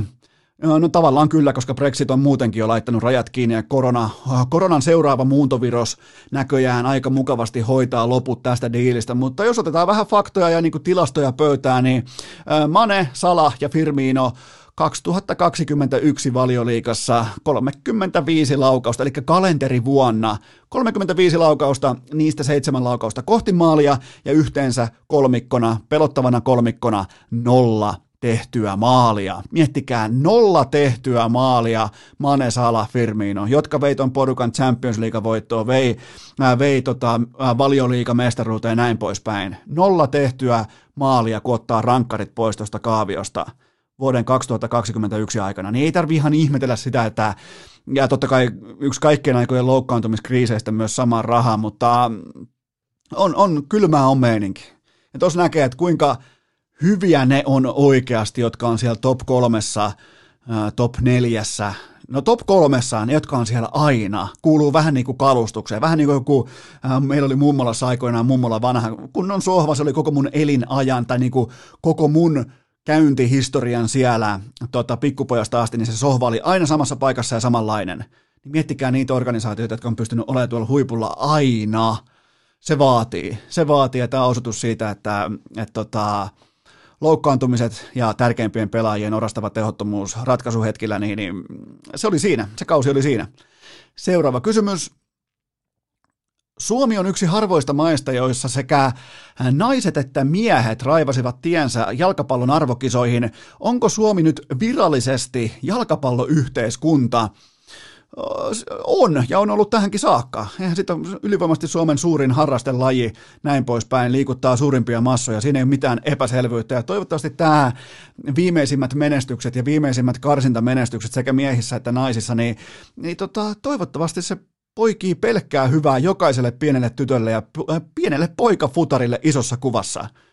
Tää on, nämä on niitä hetkiä, mitkä pitää pystyä kaappaamaan mukaan ja en nyt haluaisi käyttää termiä brändäämään, mutta siis jotenkin viestimään näille pienille tyttö- ja poikafutareille, että hei, sä voit koska tahansa olla se Salströmin, sä voit koska tahansa olla se Radetski tai Pukki. Joten tota, jalkapallo menee tällä hetkellä Suomessa todella hyvin, niin kuin tasolla. Ja se on pelkästään hyvä asia koko suomalaisen urheilun kannalta, koska jättilajissa merkittävää menestystä ja mikä tärkeintä, kumpikaan kisapaikka ei perustunut kuumaan runiin tai johonkin onnekkuuteen tai voitettuun rankkarikisaan. Se oli siis se oli kaksinkertainen työvoitto sekä naisissa että miehissä ja, ja tota, statement, toi on statement ja on. Kyseessä on jalkapalloyhteiskunta ja miettikää vielä, että jälleen kerran 90 minuuttia taulussa ja Suomi voittoo Portugalista vielä niin kuin veskarin yli, keskelle mutta veskarin yli laukauksella, niin, niin tota, si, ni, niillä hetkillä ansaitaan niitä kisapaikkoja tota, ja täysin niin kuin, kaiken kaikkiaan suomalaisen futiksen kannalta ihan fantastinen uutinen tämä naisten EM-kisapaikka. Onnittelut sinne. Seuraava kysymys.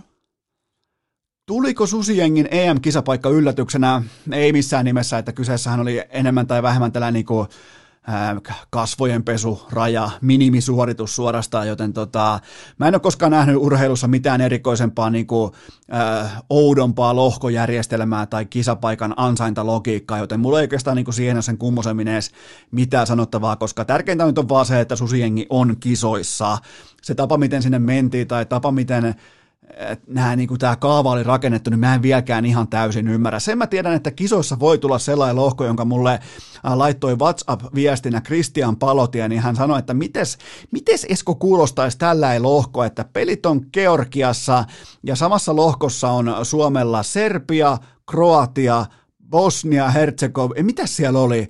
Äh, Venäjä, Georgia ja sitten vielä, ja se kuulosti tosi pahalta. Mä en edes muista, miten se viesti meni, mutta äh, siellä on chanssi saada todella hankala tilanne eteensä, nyt niin kuin pitää ollakin, kun mennään arvoturnaukseen, joten tota, olihan se hienoa nähdä Sveitsiä vastaan, niin kuin Suomen pitikin voittaa ja ylikävellä Sveitsi ihan kylmästi, siis Suomi lähti siihen jonain niin kuin, äh, suurin piirtein tuommoisena sanotaanko 70 pinnan ennakkosuosikkina siihen otteluun, mutta kyllähän se on vaan niin, että kokemus ei mene koskaan pois muodista. Petteri Koponen pelaamatta Bayer Münchenin hylkiöpelaaja tuli, no totta kai on taas mennyt siinäkin asiassa eteenpäin, mutta, ja urallaan eteenpäin, mutta saapui kentälle, astui viivalle ja kauppa kiinni. Toinen pelaaja Sasu Saliin, Salin Koponen, kumppanit, jälleen kerran ne jättimäiset tahot Sveitsiin vastaan. Paljon uutta verta, nuorta verta, tulevaa verta, joten tota, energiaa on.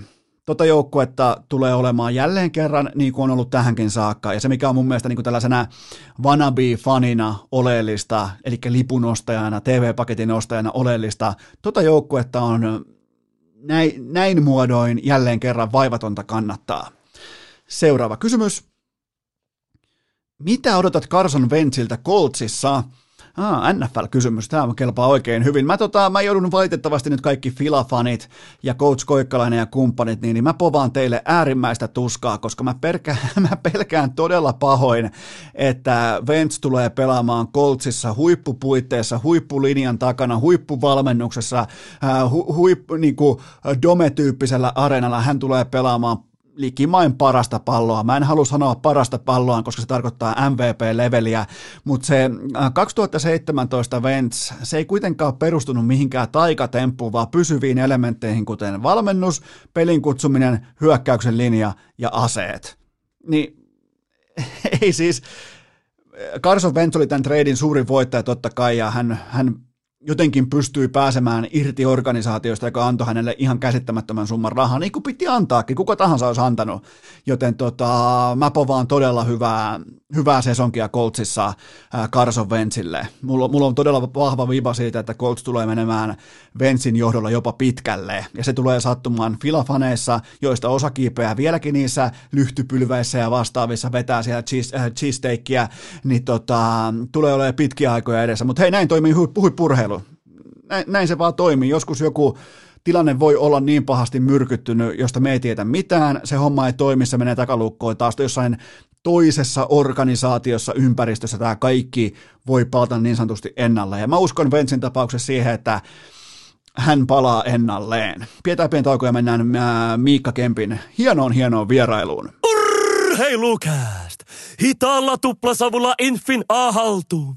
Pommimaan! Ja retake arkkuun. Aivan tuota pika alkaakin sitten tämän jakson ehdoton main event, mutta sitä ennen mulla on teille huippunopea kaupallinen tiedote ja sen tarjoaa Oshi urheilujuoma, joka on Enoeskon rankingissa koko Suomen paras urheilujuoma, koska nyt kaikki kummikuuntelijat, kaikki fanit, kaikki kuulkaa Oshi vakiokuluttajat siellä on alennustulilla 24 pulloa, hintaan 46 euroa. Eli 24 pulloa oshiita, siinä on sulle 24 hiihtolenkkiä, pitkää kävelylenkkiä, hyvää palautumista, ota mukaan vaikka saunaa, ota mukaan vaikka eväsretkelle, ota mukaan hiihtoladulle, ota mukaan mihin tahansa.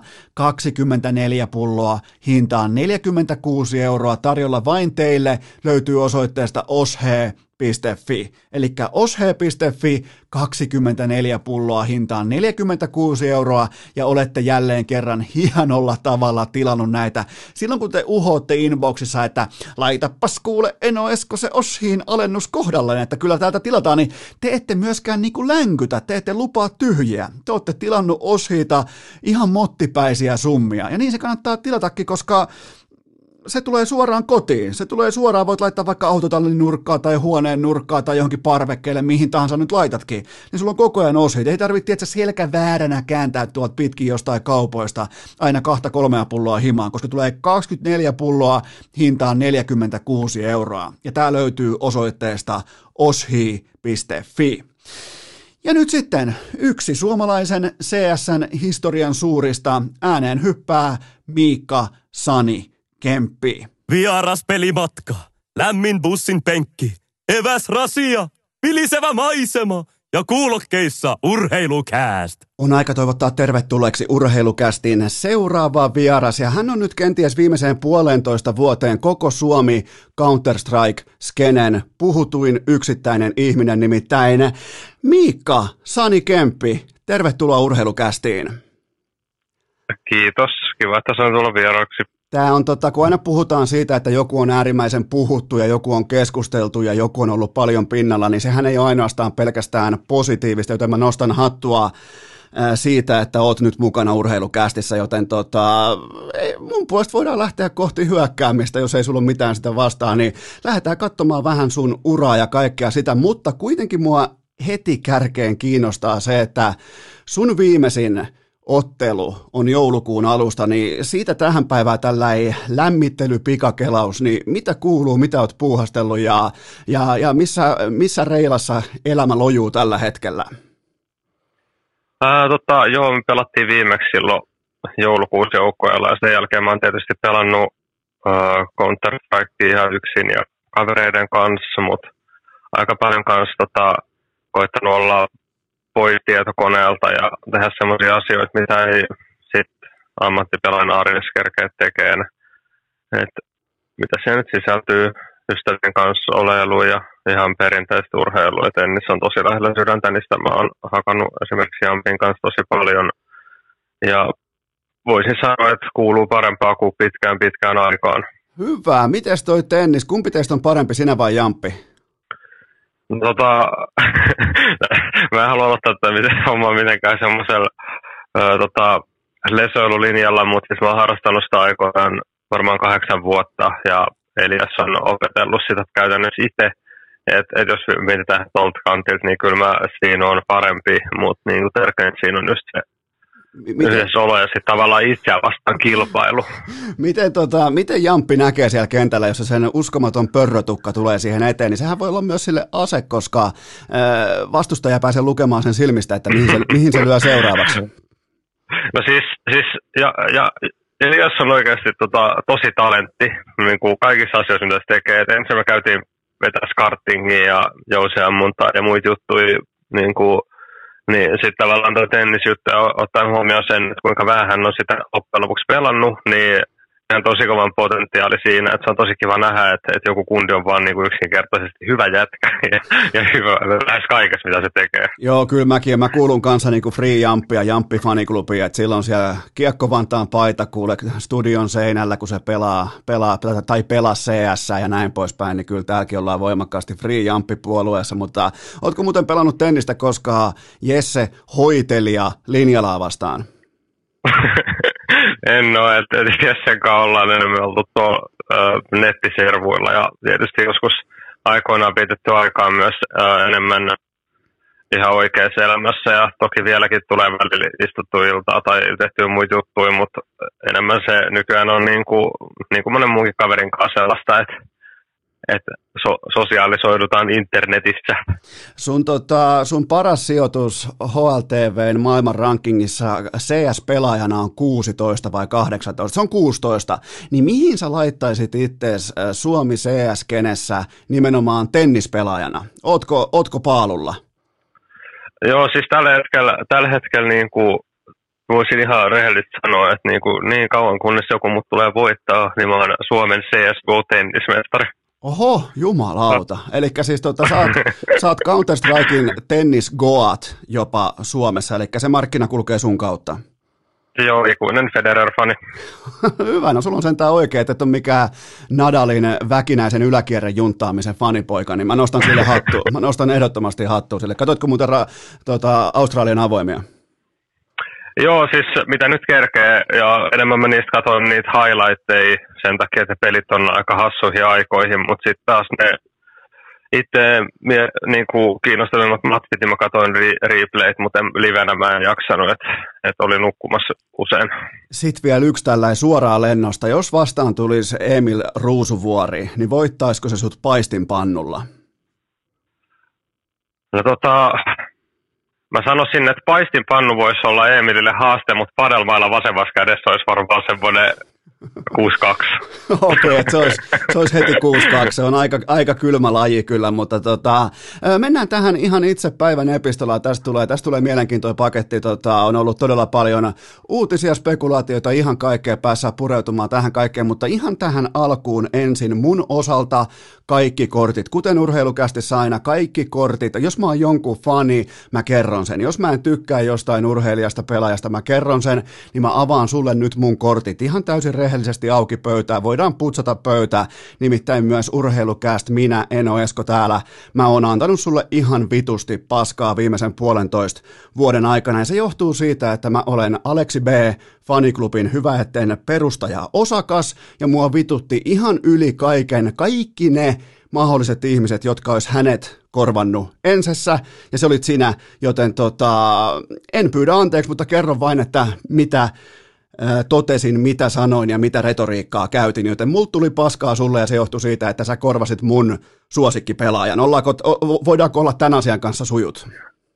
Joo, siis totta kai, ja siis se täytyy sanoa, että niin kuin mun mielestä kritiikki ja tota, mielipide on, se on aina sallittu ja sen takia niin kuin, on myös faneja. Ja mun mielestä se on, niin kuin, se on kiva juttu, että ne kuulee. Ja siis ei ollut mitään pahoja fiiliksiä sua tai ketään muuta kohtaan, joka on sitä vaihtoa kritisoinut. Että tavallaan siihen mä pystyn samaistumaan nyt jälkeenpäin, että, että, tota, että kaikki ei mennyt niin kuin piti. Ja myös omalta osalta tietysti. Ja niin kuin, miten se nyt muotoilisi, ei ole, ei ole oikeastaan hard feelings sua tai ketään kohtaan, että päinvastoin. Ja tota, mä oon tosi iloinen, että esimerkiksi Aleksin kanssa niin meillä on välit ihan kunnossa. Hyvä, okei, eli näiltä osin kun nyt aloitetaan ja mennään kohti sun uran parhaita hetkiä sekä myös vähän heikompia hetkiä, niin mun puolesta on ainakin pöytä putsattu ja näin myös sanon kaikille ja mä nostan sille hattua, että kun on kovasti kritisoitu, tullaan silti vieraaksi, niin, niin tota, se on mun mielestä se on tällaisen niin kuin, miten nyt voisi sanoa, terveen huippurheilijan merkki. Joo, ja siis mä tota itse ajattelen sitä myös niin, että, että niin kuin, mä en ole hirveästi puhunut mitään juttuja itse, omia kokemuksia, ihan satunnaisia pikkuhaastatteluja sinne tänne, niin sitten tavallaan se niin kuin, ää, nimen lainausmerkeissä puhdistus on siinä mielessä tärkeää, että kuulee myös niin kuin mun, mun puolen, miten asiat on kulkenut ilman, että niin kuin, siinä halutaan pahaa kellekään, koska sellainen jätkä mä en ole, niin tota, sen takia mä sanoin aluksi kanssa, että kiitos, että sain tulla tänne. Hyvä. Tota, me käytiin toi läpi jo, että entise, edellisestä ottelusta on kauan aikaa, mutta mulla on kuitenkin sulle muutamia pieniä lämmittelykysymyksiä, kuten myös kaikille muillekin urheilukästin vieraille, niin, niin aloitetaan tällä, että mistä helvetistä nämä alkuvuosien joukkueiden nimet tulee? Siellä on nimittäin Too Much Video Games ja mun suosikki joukkueen nimi Valla Valla Wasp Wackers. Niin kuka näitä keksiä, mistä nämä syntyy? Tota, se Valla Valla Waspväkkers, niin se oli tota, silloin se ihan ensimmäinen alkuperäinen ense. Me ei oltu vielä silloin ammattilaisia. Muista, muistaakseni oli niitä silloin 18-19-vuotias ja öö, se nimi taisi tulla Allulta ihan suoraan ja mä en tiedä mitä se tarkoitti, mutta mulle se oli ihan sama. Mä vaan pelasin CS ja tota, mä ajattelin, että se on mahdollisuus ponnahtaa tota, vähän korkeammalle pelaajana ja se, mä en sen takia edes kysellyt, että mikä homma tämä on, että me ei meni vaan pelaamaan, mutta sitten taas se Too Much Video Games, niin, niin öö, se tuli tällaiselta tyypiltä kuin Shaker, Markus Pyysalo, hän oli tota, pyöri aika paljon samoissa piireissä sillä kun mä, mutta tietysti vähän vanhempi, niin sitten sit kun se oli sitä aikaa, että mä olin vielä siitä ihan junnu, niin ei ollut, oltu niin läheisiä oikeassa elämässä, mutta sitten taas pelimaailmassa ää, tosi läheisiä. Ja sitten se oli mulle silloin niin kuin pikkupoikana CS-fanina tosi iso juttu, että pääsin pelaamaan niin kuin Makenkaa. Joo. Ja et se, et niinku, et, et se oli niinku, se Too Much Video Games tuli tavallaan siitä, että tämä Make, joka oli meidän semmoinen niinku, jengin kapteeni silloin, niin hän, hän oli duunis niin, ja pelasi lätkää ja pudista ja sitten se oli ennen, siis siihen aikaan videopelien pelaaminen oli myös enemmän tabu kuin, niin kuin ää, tota, se, semmoinen samanlainen asia kuin nyt. Nykyään on kuulus pelaa Fortnitea ja striimaa, mutta silloin oli kuulu, jos niin kuin veti röökiä salaa välkällä. Niin sit, sit, tota, siinä oli se ero, niin sitten se Too Much Video Games oli ihan, ihan suoraan pohjastettu tuohon, että et, et tehtiin sitten enemmän meemi sille, että pelaillaan vielä tälleen ns. vanhojen kundeen siihen aikaan videopelejä. Pelasitte siis liikaa videopelejä, se on aika, niin. täytyy kyllä sanoa, että nämä joukkueiden nimet on nykypäivänä, kun miettii niiden brändäämistä, niin kohtalaisen vaikeaa olisi lähteä brändäämään Valla Valla Backersia selostajien tai tuotantoyhtiöiden suuhun, että kyllä nämä niin kuin nykypäivänä nämä nopeat nimet, Navi, Astralis, Vitality, OG, kaikki tämä Ense, niin kyllä se, se on mennyt oikeaan suuntaan, sanotaanko se asia näin? Kyllä. Hyvä. Mistä tulee, tota, mä voin muuten tuohon heittää myös oman pikkulusikkani tuohon keittoon, nimittäin mä olin silloin lukiossa, kun ää, tota, ihan ensimmäinen CS ilmestyi, niin, niin, niin tota, silloinhan pystyi käyttämään tietyn merkkimäärän, vaikkapa oman klaanin nimeä tai omaa pelinikkiä, käyttää sellaisia hakasulkuja ja näitä, niin mä ymmärrän tämän teidän nimifetisin, koska se oli niin hienoa, kun sinne laittoi sen koko kirjain merkkirivin täyteen maksimiin saakka, joten tota, kun mä muistelen silloin niitä nikkejä, mitä käytettiin, niin siellä oli kokonaisia lauseita, joten tota, ei niinku, ei, ja siihen loppui myös mun CS-ura joskus varmaan 2002 tai 2003 vai mitä se ikinä olikaan, joten tota, siinä on myös mun pelaajatausta. Joo, Että okay. tota, ollaan vähän niin kuin kollegoita. Joo. Hyvä. Mistä tulee tota lempinimi veri, äh, Veli Aurinkoinen? Kaikkihan totta kai osaa yhdistää sen saniin, mutta on, onko tämä jotenkin, tuleeko tämä jostain ihan tietystä paikasta tai tilanteesta? Äh, siis itse asiassa toi on semmoinen juttu, että mä oon kuullut sen itse jossain, mutta mulla ei ole mitään hajua, että mistä on tullut. Että kukaan niin kuin periaatteessa mun lähipiiristä tai äh, ystävistä tai edes pelikavereista on kutsunut Matolla nimellä, että se on ihan niin kuin utopia, että mistä on tullut. Okei, okay, sä, mä en osaa niinku sanoa mitään siihen. Oletko koskaan tavannut jääkiekkovaikuttaja Juhani Tammista? Se olisi nimittäin, toi nimi olisi sellainen, minkä se voisi antaa jollekin toiselle ihmiselle ihan vaan suoraan lennosta. En valitettavasti. Se on meidän kaikkien tappio siinä vaiheessa, mutta tota, seuraava kysymys, lämmittelykysymys. Mitä se tarkoittaa? Mä en oikein ihan tarkkaan tunnista kaikkea Counter-Strikein terminologiaa tai jopa slangia, niin mitä se tarkoittaa, kun pelillinen tilanne on seuraava? Ja tämä on nyt sun suora la- lainaus vuodelta 2015. We just play with cock and balls. Niin mi- mi- mi- mitä on tapahtunut silloin? Ei tota, siis on niinku, tuota täytyy sanoa, että et, et, siis muistaakseni annoin tällaisen haastattelun Aftonbladetille, joka on käytännössä Ruotsin iltalehti, niin en, siis toden, todennäköisesti en tulisi käyttäneet sanoja enää uudestaan. Ja siis, siis, siis mä, mä oon ollut to, todella siis semmoinen fiilismies ennen, että et, et, tota, et noihin aikoihin se, mä muistan, että niin kun mä, mä, hain, mä olin duunissa silloin ja mä, mä menin kysymään mun esimieheltä, että hei, tota, että mulla olisi tällainen juttu, että et tota, me, me karsittiin Ruotsiin tällaisen major-karsinta, että tämä on tosi iso juttu, ja hän katsomaan silleen, että, niinku, että mikä homma, että, että ei ollut niinku ikin kuulu videopeleistä tyyppisesti. Sitten sit, sit mä sain niinku luvan lähteä sinne sille, että muistan, että meillä oli gruppimatsit tiistaina, ja sitten jos me oltaisiin päästy gruupeista, niin playoffit olisi ollut viikonloppuna. Joo. Niin mä lensin sinne tiistai-aamuna, menin sieltä suoraan sinne pelipaikalle, ja sitten mä joudun keskiviikoksi tulla takaisin Suomeen. Niin mä, niin kuin, mulle, mulle puukattiin erikseen lennot tolle, että mä en saanut olla sitä koko turnausta. Ja, niin sit, tota, se oli myös mun niin kuin sellainen eka hyvä suoriutuminen yksilönä hyvä joukkue vastaan. Ja öö, vaikka me pelattiin periaatteessa sellaisella kaveriporukalla, mikä ei edes ollut joukkue, niin se, me haastettiin si- silloin uh, ihan kärkijoukkueet Cloud9 ja sitten suoriutui vielä itse hyvin, niin mä olin ihan niin kuin se, se, siihen aikaan se tuntui siltä, että mä oon ihan elämäni huipulla. Et sille, joo, joo. Ei sille, ei sille niinku, muuten, paitsi että oli niinku tosi hyvä fiilis. Niin sitten mä en osannut selittää sitä mitenkään muuten, kuin siis käytännössä mitä mun ruudussa tapahtui, oli silleen, että mä vaan juoksen niinku päälle, sitten sit niinku, jostain syystä Suomessa puhutaan sitä, että pitää pelaa niinku palleilla. Niin. niin sitten sit oli niinku mun translate englantiin ja mä olin ihan junnu ja mä ajattelin, että tää on niinku ihan hitosiisti juttu. Niin sit se, silleen se tapahtui ja niin kuin sanoin, niin en, en todennäköisesti käyttäisi näitä sanoja enää uudestaan. Niin, käytännössä niin kuin totesit, että sä, sä pelaat niin kuin iso kullista ja pallista CS ja, ja se kääntyy englanniksi aika, aika mielenkiintoisella tavalla. Niin, kyllä. se, tota, we just play with cock and balls. Se täytyy joskus ottaa itse käyttöön, jos mä teen vielä paluun servereille, mutta mä luulen, että serveri ei ole ihan vielä valmis tällaiseen ää, paluuseen näillä termein. Mutta seuraava lämmittelykysymys. Ää, mikä on CS-maailman paras tai miellyttävin kartta? Missä sulla on kulkenut? Missä sä oot pelannut sun uran, ää, tota, verrattain aika pitkän uran, niin, niin parhaat kartat, parhaat suoritukset, niin mistä ne löytyy?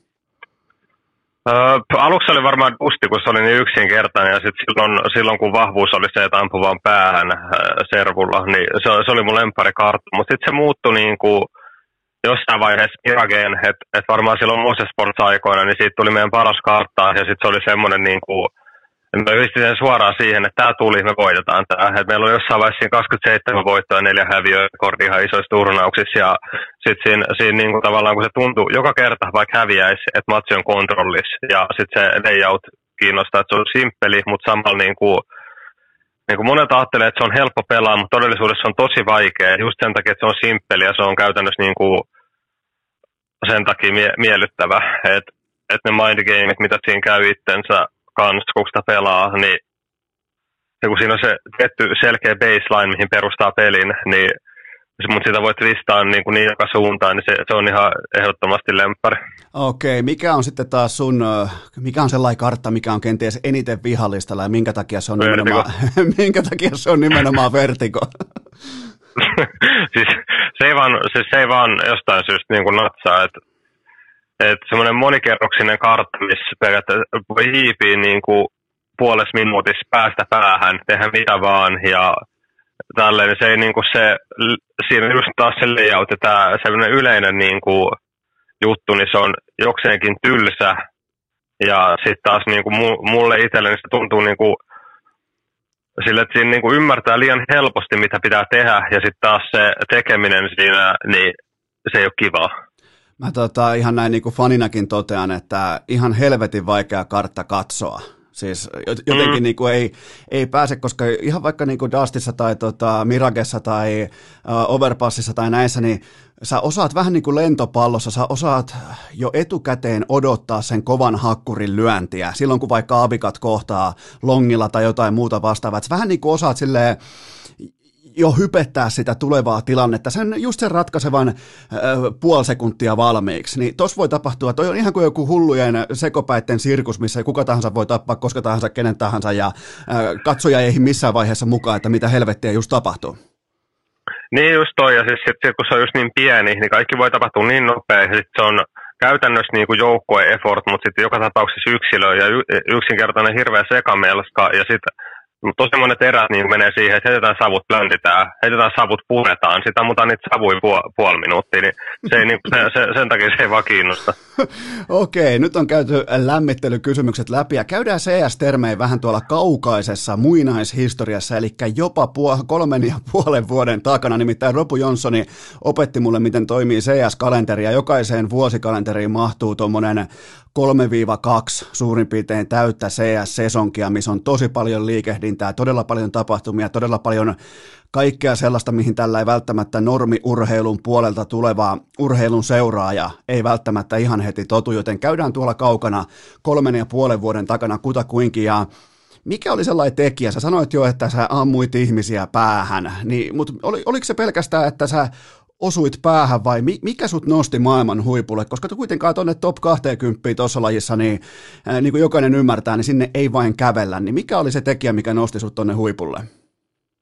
No siis uh, mun mielestä siihen on kaksi syytä ja se, että miten ne on muotoutunut, niin se on niin pitkä story, että sitten ei kaikkea voi avaa, mutta yksi on se, että siis mulla on, mulla on niin kuin talenttia tuohon hommaan ja sitten toinen on se, että mä oon pistänyt siihen aivan käsittämättömän määrän aikaa. En välttämättä niin kuin ihan pelkästään pelaamalla, mutta niin kuin yksinkertaisesti sillä, että mä mietin niin kuin koko ajan, että, että, niin kuin, että se, minkä mä koen eroksi öö, itsessäni ja monessa muusta tota, pelaajasta on se, että et mä saatan esimerkiksi, menossa nukkuun, mä saatan miettiä niitä tilanteita. Mä saatan pelaa niitä koko ajan mun päässä uudestaan sillä, että mä piirrän mun niin kuin periaatteessa mielen kartan ja mä pelaan sitä, niin kuin niitä tilanteita, mihin mä pystyn vaikuttamaan ja ymmärrän ne perspektiivit, mitä siinä tapahtuu, niin tällaista mä niin kuin harrastan sille omalla ajalla.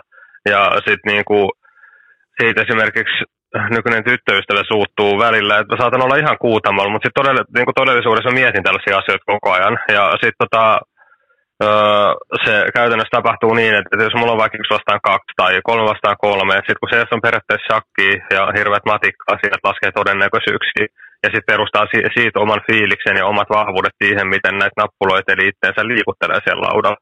Niin sitten mä pelaan näitä tilanteita mun mielestä tosi paljon läpi ja mä oon aina pelannut, että siis mä, mä niin kuin olen siinä mielessä huono häviäjä, että, että mua niin kuin ärsyttää häviäminen asiassa kuin asiassa enemmän kuin mikään.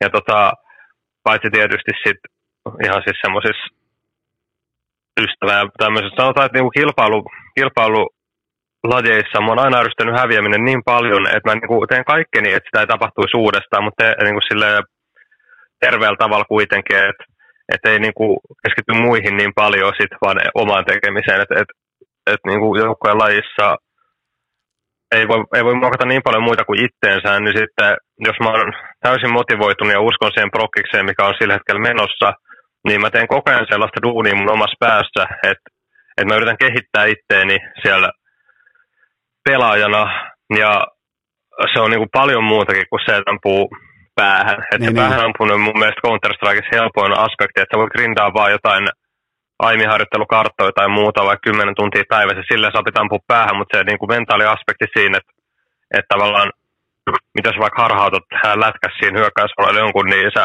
mä, mä opin niin kuin tunteet tota, mä, niin kuin siis silloin Moses Sports aikoina, niin mä tutustuin tosi paljon näihin, ketä vastaan mä pelaan. Ja sitten tota, mulla tulee siitä hyvä fiilis, että jos mä niin kuin miettinyt jotain kuvioita valmiiksi, sanotaan nyt vaikka golfmeisteri vastaan.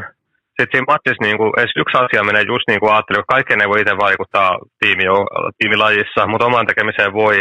Sitten jos mä tavallaan on jokseenkin käynyt jonkun asian läpi, mutta ymmärrän, että tietysti sitä ei välttämättä ikin tapahtuu tai että tilanne voi aina muuttua. Mutta sitten aina välillä, jos se menee just niin kuin kaavailu vaikka edellisiltana, niin sitten sit tulee tosi hyvä fiilis tavallaan, että oli tiety, tietyn pikku battlen siinä niin kuin yhdessä matsissa voittanut vaan sillä, että on käyttänyt siihen tosi paljon aikaa ja funtsinut sitä etukäteen.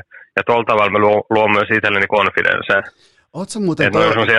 Joo, mä, mä otan tosta kiinni nimittäin. Oletko kattonut semmoisen Netflix-draamasarjan kuin Queen's Gambit? Siinä tota, pelataan sakkia ja se äh, naispäähenkilö, joka, joka ikinen iltainen nukkumaan menoa, se kuvittelee sen sakkilaudan äh, sinne kattoon ja se pelaa ne kaikki siirrot uudestaan siellä katossa. Niin tota, tuossa oli nimittäin hyvin paljon samaa tuossa, että sä äh, saatat mennä siihen takaisin siihen niin kuin karttaflowhun, kuvitella sen kartan ja miettiä niin kuin vielä pääkopassa kopassa läpi ne kaikki siirrot, mitä sä teet siellä niin kuin CS-kartalla, niin, niin tästä tuli vaan tällainen niin kuin välitön jotenkin niin kuin löytyi sama sävel liittyen Queen's Gambittiin, niin ootko muuten nähnyt?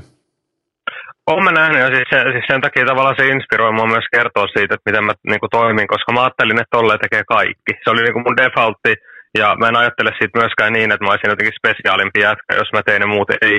Että niin kuin, se ei ole se mun pointti siinä, vaan yksinkertaisesti se, että, että mä inspiroidun sitten Queen's Gambitista tosi paljon, kun mä samaistuin joissain määrin sen, sen naisen tota, juttuihin, mutta toisaalta mä en tarvitse siihen niitä lääkkeitä, ja siihen ei liity yhtä rankkaa kokemusta kuin tällä henkilöllä siinä Queen's Gambitissa, mistä mä nyt tietysti on kiitollinen siinä mielessä, että on pystynyt toteuttaa just sitä, mitä haluaa tehdä. Mutta tota, ja sitten CSS se on sen takia mulle mielenkiintoisempi juttu joukkoina, että, että jos vertaa vaikka perinteiseen urheiluun, niin et mä näen, että CS joukko on niin kuin viisi ihmistä kahdeksan tuntia päivässä joka päivä sosiaalisessa kontaktissa. Ja sitten perustat sun omat liikkeet siihen, ja, niin kuin mitä sun tiimikaverit kertoo sulle, että kun sä et näe, mitä ne omat tekee siellä pelissä, niin se on tosi iso ero tosi moneen lajiin, että, että sä et yksinkertaisesti näe mitään muuta kuin sun oman ruudun, ja sitten teet päätöksiä perustuen sun oman intuitioon, mutta sä loppujen lopuksi muovaat sen siitä, mitä sun joukkuekaverit kertoo ja mikä on ollut teidän yhteinen plääni lähestyä vaikka yhtä matsiin. Siinä on niin muuttujaa, mitkä on tosi kivoja, niin sitten jos niin kuin saat periaatteessa pähkäytyy yhden päätöksen omassa pelissä ää, aikaisemmin sille, että on rullannut niitä asioita mahdollisimman monesta eri näkökulmasta, niin se on niin kuin tosi siistiä, kun se onnistuu.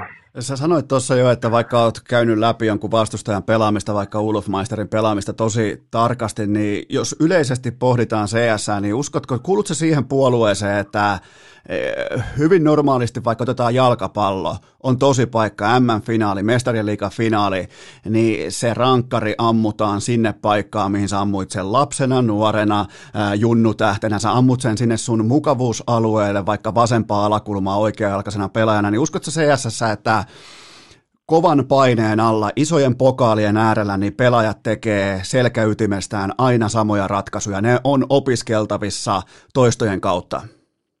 Uh, siis jotkut tekee joo, mutta siis sit niinku, miksi mä mainitsin esimerkiksi Olofmeisterin on sen takia, että mä oon näin iso fani ja sen takia, että et, et, et, mä oon tehnyt tosi paljon tutkimusta monista yksilöistä, niin Olof on yksi sellainen tyyppi, kenestä mä näen tavallaan tai koen näkeväni, kun mä tutkin sitä, että hän perustaa sen periaatteessa ratkaisun tosi usein vaan siihen tilanteeseen, mikä silloin siinä pelissä on. Että se ei ole sellainen tavallaan rutiinikeissi. Et jotkut tietysti asiat on aina rutiineja ja niitä on kaikilla.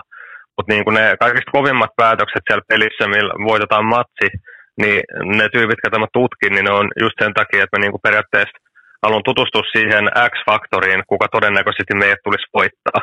Ja sitten sit jos mä onnistun niin tavallaan siinä battlessa, niin mun ei tarvitse kertoa siitä mun joukkuekavereille, koska se on mun oma juttu ja se ei vaikuta meidän tekemiseen, koska mä en pistä sitä meidän tekemisen edelle. Mutta niin jotkut pelaajat on täysin rutiinityyppejä ja tekee just noin, miten sä kerroit esimerkin Fudiksesta, mutta sitten taas jotkut pelaajat on niin kuin vaan todella älykkäitä ja niin kova intuitio tekee niin kuin oikea päätös paineen alla, just perustettuen sinne kommunikaation muuhun omaan visioon, miten homma toimii. Eli sieltä löytyy, huipulta löytyy sitten variaatioita ja varmaan myös siinä on kokemus yksi sellainen tekijä, mikä kun on ollut riittävästi vaikka finaaleissa ollut riittävästi niin kuin, tota, best of five-tyyppisissä sunnuntai-jättifinaaleissa, niin varmaan sen kautta syntyy sitten myös pelaajille sellainen tietty, miten se voi sanoa, ei arkinen kokemus, mutta se tilanne ei kaappaa sua eikä lukitse sua, vaan pikemminkin vapauttaa sut, jos, jos sait kiinni mitä Kyllä. Niin. Joo, joo, siis joo, jos voin kertoa esimerkin, niin kun sanotaan, että, että jos mietin itseäni vaikka silloin Moses Sportsin ihan alussa, kun mä olin tekemässä henkilökohtaista nousua, niin mä saatan ajatella vaikka jostain tilanteessa, että okei, mä oon, te- mä oon tehnyt tämän liikkeen kolme kertaa aikaisemmin, mä muistan jokaisen kolme kertaa, mä oon saanut vain yhden päähän. Niin mä en tee sitä nyt, vaikka se olisi oikea juttu, koska mulla ei ole konfidenssia tehdä sitä, koska mä oon saanut vain yhden päähän. Mutta sitten taas niinku, niinku se tavallaan, minkä ymmärsit myöhemmin, on se, että et, et, vaikka se tavallaan, että jos, jos se konfidenssia tehdä jotain asiaa, mikä vaan pitäisi tehdä, niin pitää olla se konfidenssi tehdä se, vaikka olisi saanut turpaan aikaisemmin. Et se on niinku se ero tavallaan ja just se kokemus ja onnistuminen joukkoessa ja tsemppi ja hyvä henki tiimissä, niin noin kaikki luo sitä konfidenssia. Nämähän on taas tosiaan niinku, se pitää mainita, että mun oma näkemys asiasta, joku toinen saattaa ajatella eri tavalla ja mun mielestä näissä asioissa ei ole yhtä oikeat suuntaa. Toi on nimenomaan sama kuin vaikka koripallossa kolmen pisteen heittäjä, jonka tehtävä on olla nimenomaan sharpshooteri, heittää kolmen pisteen heittoa, niin se ei voi määritellä omaa ää, ammattiaan sen pohjalta, että onko se viime aikoina ollut kylmä vai kuuma. Sen työ on heittää kolkkeja tietystä tilanteesta, niin kuin sunkin pitää uskaltaa ottaa se sotti tietystä tilanteesta. Eli, eli siinä niin kuin tavallaan tälleen lajien välinen, miten voi sanoa lakikirja, niin se toimii ihan vastaavalla tavalla. Niin kyllä, ja sitten sit CS, niin kuin tuo vertaus, nyt on tietyt roolit, ja jos saat se kolmen pisteen hetki, niin sitten sä oot se, ja sitten siitä sulle maksetaan, niin sun pitää suoriutua. Jos sitä suoriudu, niin sitten sieltä jotain kuin toinen. Niin se, se toimii. Se, se on kylmä maailma, mutta tota, sä kerroit tuosta huipulle, pääs, huipulle noususta, huipulle raivaamiset, kaikesta siitä, niin mitä kaikkea äh, normielämään viitattuna, normi-arkeen viitattuna, niin mitä kaikkea, kaikkia uhrauksia se vaati nuorelta Kempin pojalta? no siis kun mä en näe niitä uhrauksina, mä näen ne valintoina.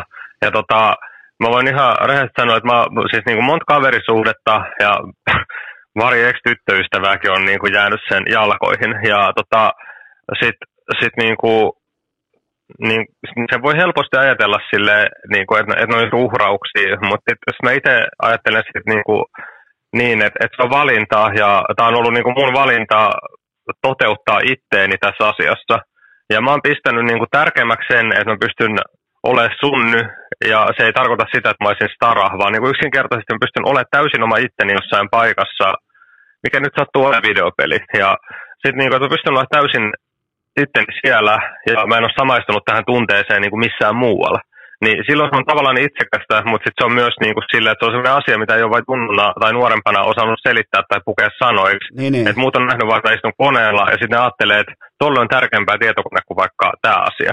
Mutta sitten todellisuudessa niin kuin, kyse on tavallaan siitä, että että uskaltaa heittää niin kuin maskin pois siellä tietokoneella, niin se on niin kuin mun juttu. Ja sitten mä en näe noita asioita ehkä uhrauksina, vaan enemmänkin just valintoina ja kaikki samat asiat mä tekisin, että mä tavallaan pystyisin vieläkin pelaa, vaikka ilman rahaakin, vaan ihan pelaajana. Miten? Niin se niin kuin on mutta niin. kyllä, se, kyllä se varmaan jonkinnäköistä niinku, tällaista kognitiivista dissonanssia, sisäistä ristiriitaa herätti junnuna, kun äh, kaveriporukat niillä kolisee vanhat Karjalan pullot tota, muovikasseissa ja sä samaan aikaan kiikutat jotain pommia B-saitille dustissa. Eli niinku, että et ne muut on lähössä sinne, tiedätkö, johonkin, johonkin puiston penkille vähän ottaa häppää ja näin poispäin, niin sulla on se pommi kädessä ja se on sun duuni ja se on sun intohimo ja se on sun, niin, niin tota, nämä on kovia päätöksiä ja, ja nämä on, jo, nämä on vienyt sut sitten taas niinku eteenpäin uralla, mutta tota, kuten sanoit, niin ei välttämättä uhrauksia, vaan pikemminkin valintoja, joita oli varmasti siihen aikaan joukkopaineen alla, niin kenties jopa hankalaa perustella. Onko oikeassa? No siis tosi lähellä oikeaa, mutta tuohon täytyy vielä tässä juttu, että mä oon aina tykännyt frendeistä. Että ne on niinku, frendit ja perhe on mulle tärkeimmät asiat elämässä pelaamisen niinku, uh, ympärillä. Nyt tietysti tähän täytyy nyt, jos tyttöistä kuuntelen, niin hän kuuluu nyt tähän perheeseen sitten. niin, tota, öö, niin siinä mielessä ihan täysin oikeassa oot, että näin se on mulle, mutta sitten siinä on se ero, että että sanotaan, että mä saatan lintsaa koulussa, että mä voin pelaa. Ja sitten jos viikonloppuun frendit pääsee duunista, niin sitten mä haluan lähteä sinne huilaa ja pitää hauskaa niiden kanssa, koska sitten tota, sit se edesauttaa sitä taas, että mä voin kehittyä tässä toisessa aspektissa, että mä en niinku tavallaan pistä itteni sellaisen tunnelvisioon.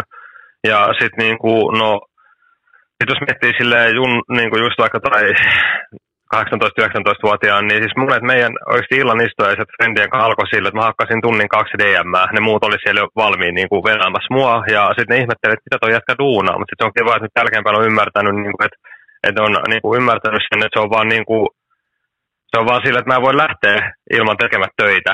Että mulla tulee sitten itselleni niinku huono fiilis. Että jos, että jos mä etän jotain kesken, niin sitten tavallaan se on mulle tosi vaikea tilanne. Mikä muuten oli toi termi, mitä käytit, DM? Joo, siis se on deathmatch, eli siis se aimiharjoittelu, anteeksi. Mä, mä luulin, että sä lähetit jotain niin kuin inbox-viestejä tai jotain. Joo, ei siis.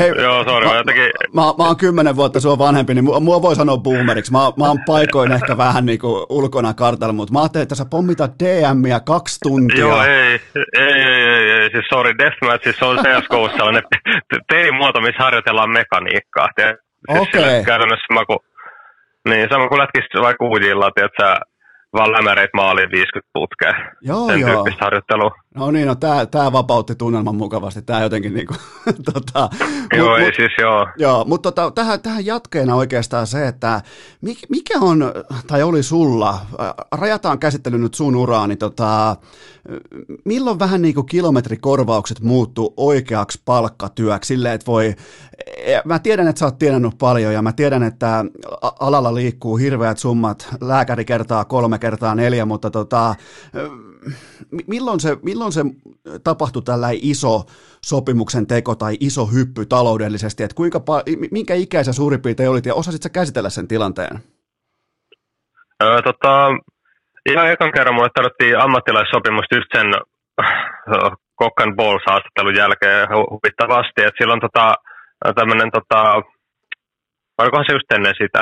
Joo, siis se, kun se oli just ennen sitä vanikarsintaa sinne majoriin, niin tämmöinen firma kuin Rokkat, niin ihan suoraan yhteydessä sille, että hei, katsottiin tota, täällä, Rokkatilla oli yksi kuutosessa kanssa ja jengi, niin varmaan sitä kautta oli se suomalaisjuttu siinä, niin sitten tota ne, ne niin kuin spottas meitä jostain ja sitten me järkättiin tapaaminen ja ne tarjosi meille niin kuin, sille aika pientä liksaa, että se ei ollut mikään iso juttu ja sitten silloin se tuntui enemmänkin silleen, niin kuin, että vau, wow, että, että näköjään me ollaan aika hyviä, että, että joku ulkopuolinen firma ottaa meihin yhteyttä ja tarjoaa sopimusta.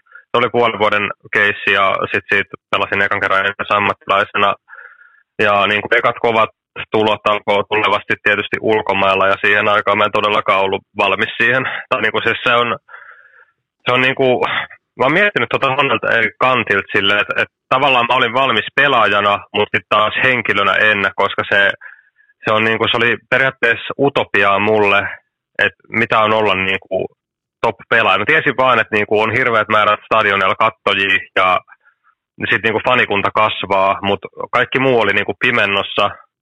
Ja sitten taas, niin kuin jos, niin mä nyt en hirveästi perinteistä urheilusta tiedä, mutta jos vertaan niin kuin sinne, niin periaatteessa pyrit sinne NRiin silloin, kun sä alat pelaa lätkät, mä itsekin pelannut lätkää muutaman vuoden aikoinaan, niin sille ties vaan, niin, mutta sitten siinä on se ero, että niin tietää tavallaan, mitä se on, kun se on ollut olemassa jo niin pitkään. Niin sitten tavallaan jotenkin olettiin, että se on jokseenkin samanlaista ja tälleen, mutta sitten ennen kuin sinne hetkessä elää itse, niin ei sitä pysty, ei sen pysty niin kuin preppaa.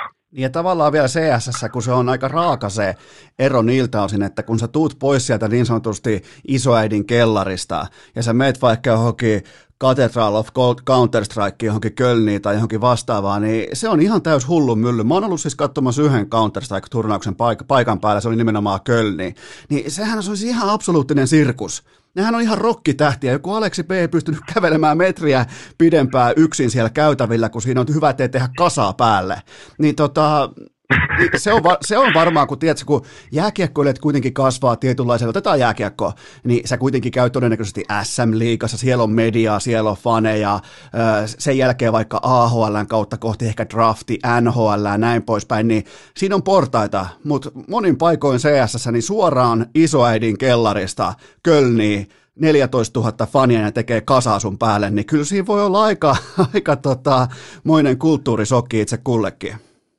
Joo, siis se on ihan todellakin ja siis niin kuin, mun mielestä on hienoa, että näin on, mutta just se tavallaan se paine, minkä itselleen luo, että on uudessa tilanteessa, niin se on tavallaan se haaste ja se on myös semmoinen ehkä mun mielestä aliarvostettu puheenaihe niin, kuin niin somekoulutuksessa tai hyvinvoinnissa ylipäätään, niin kuin, että et, et kun esports on tietynlainen kupla ollut ja on vieläkin, niin sitten sit pelaajilta halutaan ja vaaditaan paljon enemmän, mitä niin kuin terveysmäärässä pystyy antaa.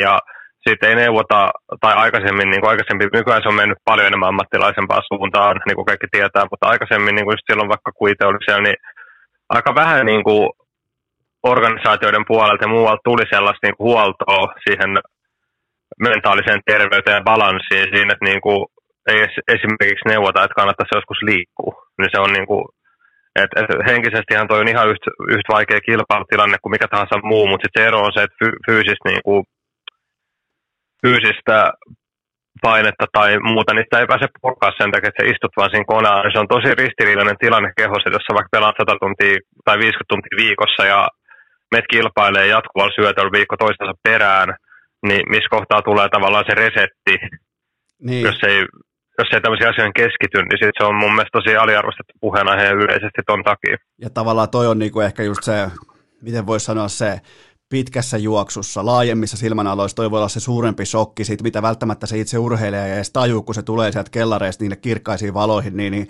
se ei edes huomaa, se saattaa ihastua siihen uuteen tilanteeseen, palkkanauhaan, faneihin, mediaan, mutta sitten kun se hullunmylly alkaa, niin voisi melkein väittää, että hyvin harva siihen lopulta on valmis ilman aikuisten ammattilaisten ohjausta.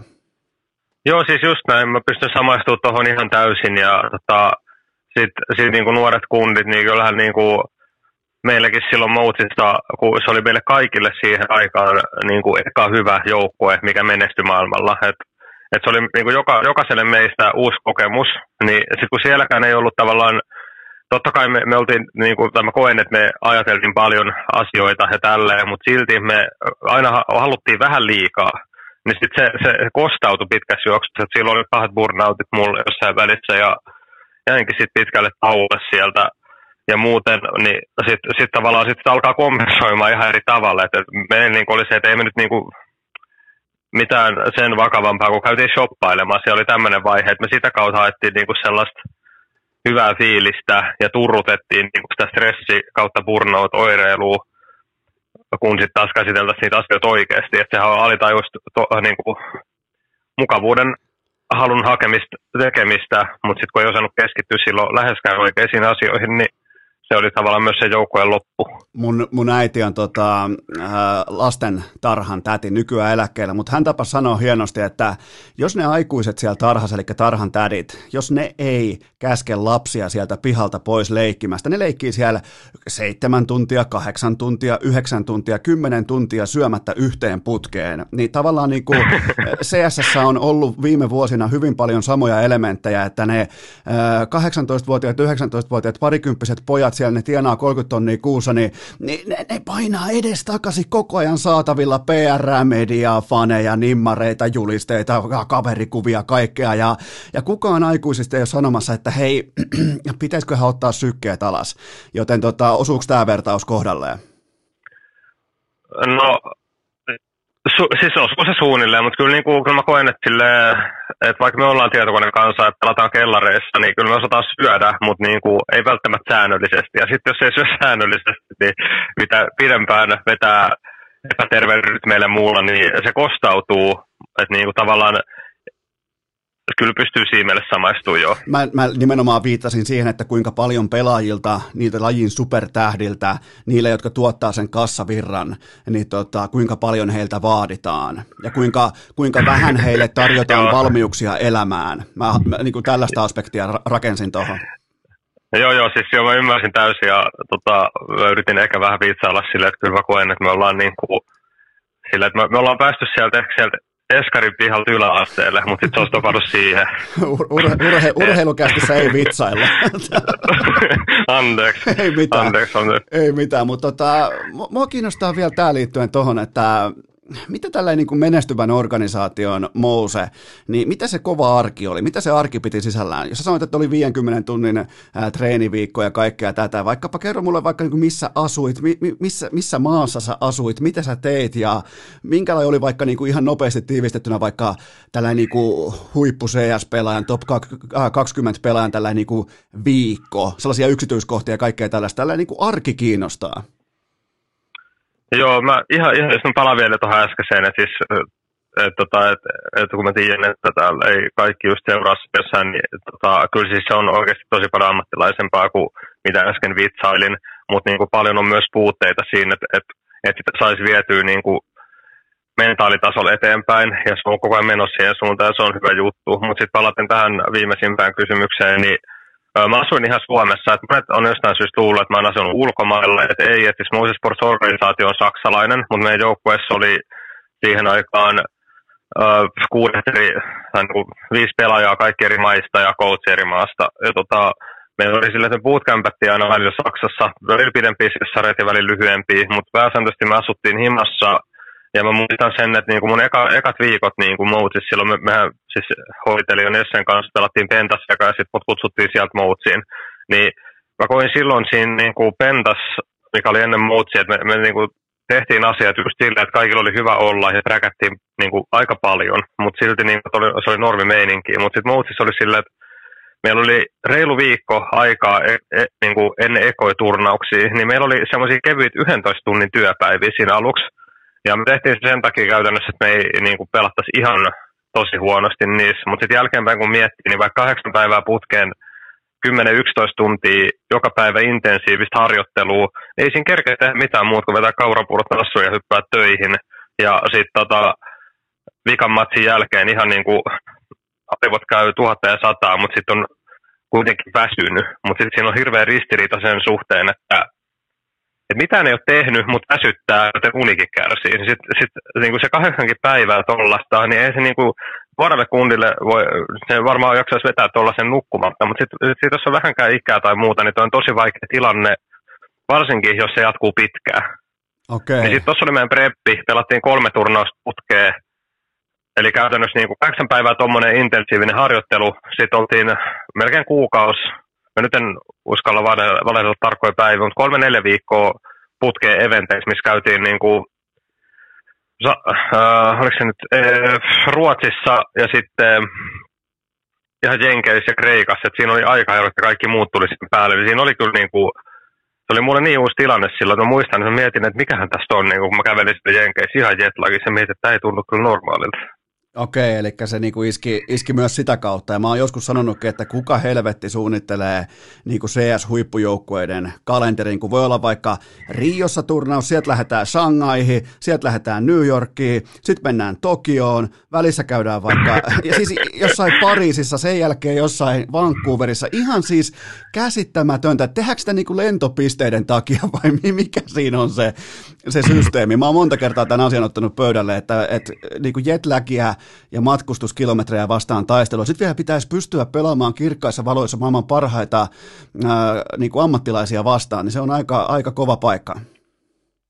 On se joo, ja tota, siihen on ennen vaikuttanut tosi paljon se, että ranking-pisteet, että jos ei pelaa eventtejä, niin lähtee pisteitä, ja sitten käytännössä kun on ollut silleen, että, että jos on pisteitä, niin sut kutsutaan turnaukseen, ja sitten tota, jos ei ole pisteitä, niin sä karsit sinne. Turnauksen karsiminen on niin kuin jopa top 5 joukkueille välillä vaikeampaa kuin siellä turnauksessa menestyminen, koska nettimatsit on niin eri kuin se ihan paikan päällä pelaaminen. Niin sitten tavallaan se oli niin kuin, käytännössä, niin kuin, jos ei ollut ihan top kolme joukkue, niin tosi monelle jengille toi oli niin kuin, pakollista tehdä, jos halusi pelaa isoissa turnauksissa. Joo, joo, eli tavallaan se systeemi on fiksattu siten, että se pitää niin sanotusti työntekijät töissä. Joo, kyllä. Ja siis nyt se on tietysti vähän eri, kun on tullut noita franchise-tyyppisiä liigoja, niin sitten tota, on partnerijoukkoja ja muita, niin se on terveempi menetelmä, mutta kyllä siinä vieläkin ehkä olisi fiksattavaa, mutta toisaalta tämä koronavirustilanne nyt muutti tota meininkiä sille, että me kaikki oltiin himoissa ja kaikki haluaisi lähteä taas lento, lentokoneeseen kerran pisteet. Et se kääntynyt näin päin vuoden aikana. Joo. Okei, no se kuulostaa ihan luontevalta. Ehkä se löytyy jostain siitä välimaastosta se optimaalinen eh, niin kuin, kokonaispaketti. Varmaan siitä ollaan samaa mieltä. Joo, kyllä todellakin. Ja mä luulen, että, että pitää pidempään laji on olemassa, niin sitä paremmaksi se muuttuu. Mennään tuohon vuoden taitteeseen 2019 ja Mousesta enseen. Mitä ihmettä tapahtui, että sä et jatkanut Mousessa tällaista niin kuin ihan selkeää menestystarinaa? No meillä kävi Moses Sportsissa sellainen tilanne, tota, että just niin kuin puhuttiin aikaisemmin siitä burnout-meiningistä ja muusta, se käytännössä tuhosi meidän joukkoet sisältä, että että mitä enemmän me pelattiin, sitä enemmän me odotettiin tulosta, mutta unohdettiin se, että jos emme voida hyvin, niin ei sitä tulosta voi tulla. Ja sitten se homma eskaloitui niin pahasti, että me vedettiin itsemme niin loppuun, että Moses Sports halusi niin kuin kasaa halvemman ja äh, uudistetun joukkojen, eli käytännössä niin kuin sen meidän nykyisen rosterin. Ja sitten tähän samaan aikaan niin kuin, näihin aikoihin niin kuin oli ensi ollut ja sitten ensi oli vielä niin kuin, semmoinen tier 2 joukkue ja oli voittanut SLTVn ja siellä tietysti hyviä, hyviä joukkoita, mutta niin kuin ei ollut vielä, ei ollut vielä niin kuin 2019 ensi. Niin, niin tota, silloin sitten oli puhetta tietysti niin kuin jonkin verran, että, että mitä niin kuin tekee sitten seuraavaksi. Mä kartoitin silloin omia optioita, en nyt suoraan niin kuin vielä ensin kanssa, mutta niin kuin, äh, muiden joukkoiden. Että aika paljon mulla tuli tarjouksia vielä tuohon aikaan just sen, sen vuoksi, että veti sen ku, numero 16 runin 2018 niin, niin tota, muista joukkoista. Ja sitten siinä alkoi sellainen mietintä itsensä kanssa plus Sportsin kanssa, että mitä se tulevaisuus tekee, koska siis ainut asia oli varma, ja se on se, että me, sen hetkinen Sportsin joukkue tullaan hajottamaan. Jaa. Ja se ei ollut pelaajien päätös, vaan organisaatio. Ja tota, öö, silloin sitten öö, me oltiin Allun kanssa hyvin ystäviä ja tota, puhuttiin, että olisi kiva pelaa kimpassa, ja sitten eka, eka me niin juteltiin Ropsin kanssa siitä, että, että, että ja samaan aikaan sitten tota toi, me juttelin Flussan kanssa, kun hän, oli niitä rumoureja, että hän lähti sieltä Cloud9 pois, niin Flussa sattui silloin ikävästi omassa elämässään asioita, minkä takia piti ottaa ö, pidennetty tauko Counter-Strikeista, mikä myös vaikutti sitten mun päätökseen, että niin kuin siinä, että, että mä mietin sitä, että, että, että joko mä haluan niin kuin, taas henkilökohtainen mielipide, että joko mä haluan niin kuin vähintään yhtyvän joukkueen, mikä tämä Moses Sports oli, tai sitten tai sitten mä haluan pelaa sellaisessa ympäristössä, missä mä voin olla oma itteni. Ja käytännössä, että sillä on vaikutusvaltaa, mitä mä sanon siihen, että bu, niin kuin, ei tule burnouttia enää, koska se oli ikävä fiilis, just, että haluaa toteuttaa itseään, mutta sitten se, se tuntuu siltä, että tavallaan ampui sitten sen jalkan koko ajan. Niin, niin sitten tähän aikaan me sitten puhuttiin Allukaan siitä, että että olisi kiva pelaa kimpassa, että et niinku, ja mulle se oli enää, niinku siinä kohtaa myös silleen, että mä olin nyt käynyt ulkomailla puolitoista pari vuotta öö, ammuskelemassa ja nyt olisi kiva tota, pelaa friendien kanssa ihan rehellisesti sanottuna. Et sitten mä koin, että niinku, tavallaan, että et, et jos mä pystyn jos mä pystyn voittamaan ulkomailla meidän joukkojen kanssa ja se tuntuu kivalta, niin sitten jos pystyisi tekemään saman vielä semmoisessa ympäristössä, missä on kavereita, niin se tuntuisi vielä paremmalta. Niin, ja niin. sen takia mä oon pelannut, että, että saisi nämä asiat järjestyä ja sitten se niin kuin, Allu halusi silloin lähteä ensestä ja mä en tiedä mitä siis ensessä oli silloin tapahtunut ja se ei ole mun asia, koska mä en pelannut siinä joukkoessa. Mutta niin sitten tietysti mä ajattelin sille, että okei, nyt mulla on mahis vaikuttaa tähän tilanteeseen, koska meidän jengi on hajoamassa. Ja tota, mä mietin omia kuvioita ja sitten tota, on tämä mun kaveri Allu, joka on myös hyvä pelaaja ja hän haluaisi pelaa mun kanssa. Niin sitten me puhuttiin paljon siitä, että, että olisiko se sitten Mous Allu, olisiko se C9 Allu, mutta sitten niinku, uh, Sports ei halunnut Signal Allu silloin ja sitten tota, uh, se niinku niiden joukkojen näytti silloin siltä, että meidän pitäisi aloittaa tavallaan se grindaaminen alempaa. Ja si, siis ne huhut tavallaan, että mä suostunut pelaa Karrikanin kanssa, ei ole totta, että et mä keskustelin hänen kanssa, miltä se joukko tulisi näyttää, ja sitten totesin vaan, että et musta tuntuu, että mä otan niinku pikku breikkiin nyt, ja katsotaan sitten myöhemmin, että mikä tilanne, että onnea teille. Ja se oli tämmöinen keskustelu, ja siihen ei liittynyt mikään niinku periaatteessa muu.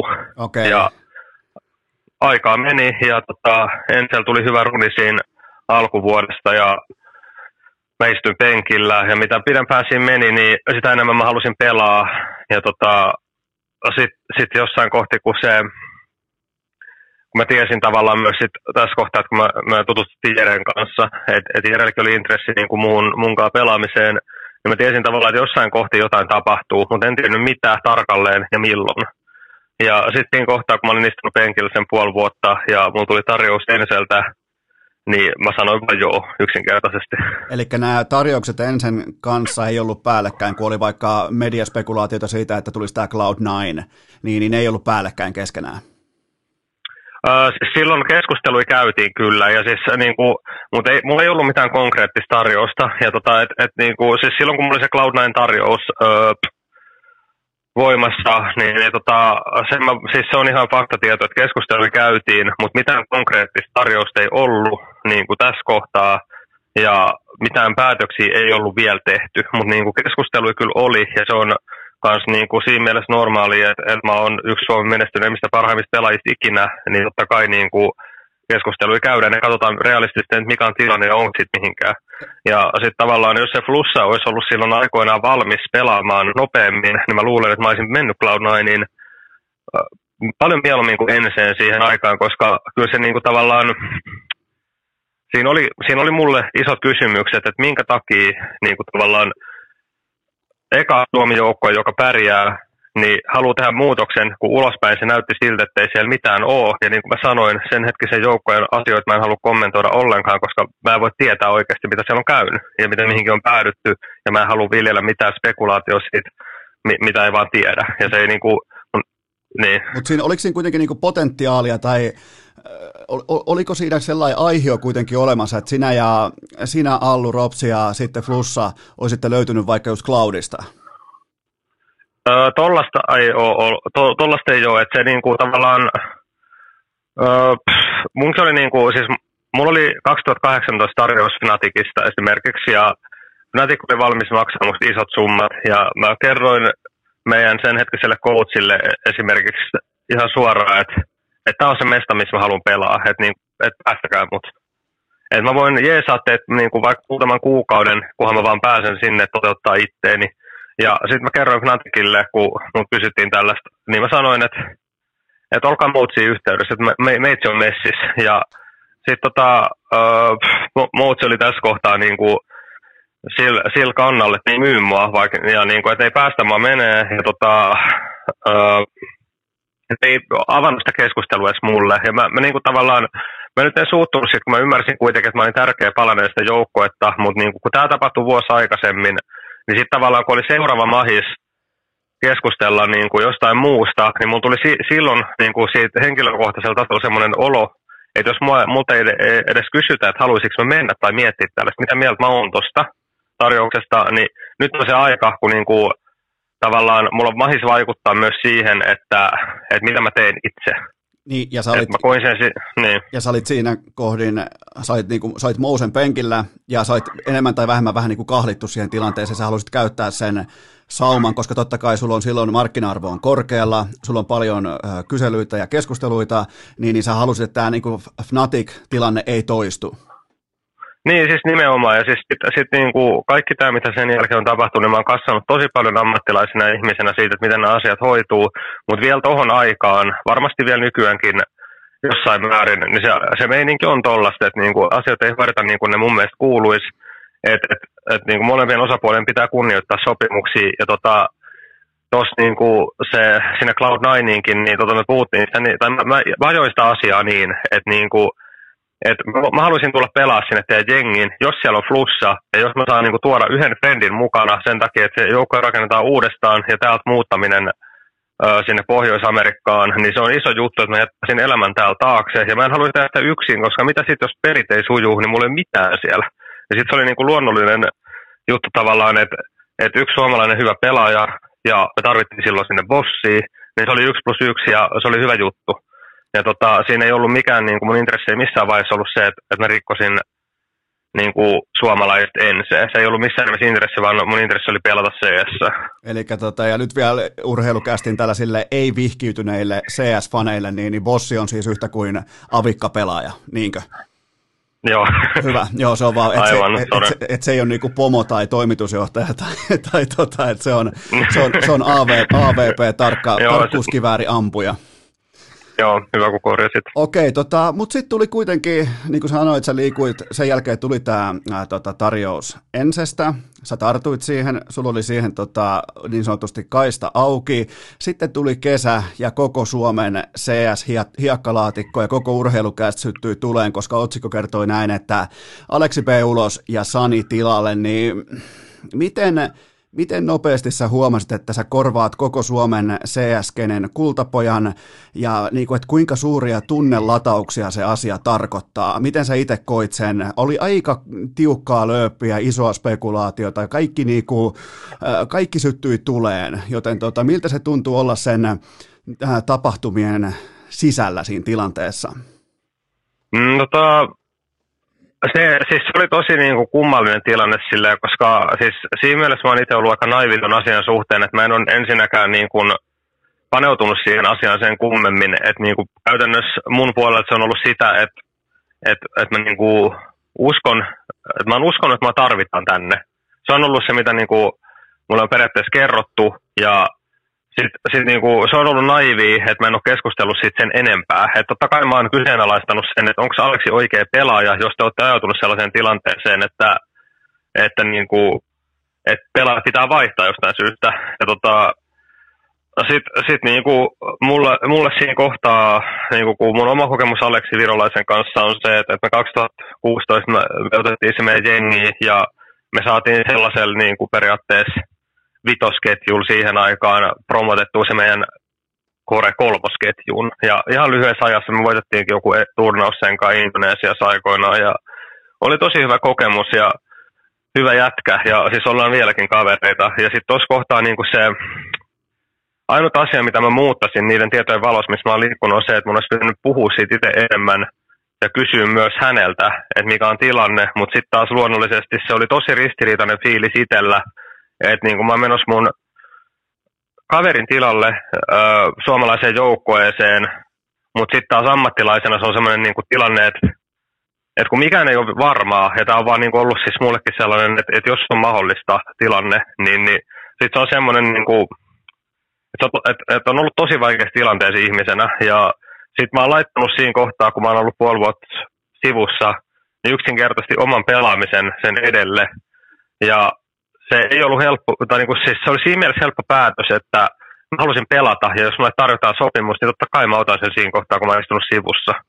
Mutta sitten taas niinku, se ei ollut helppo päätös olla niinku, puhumat siitä.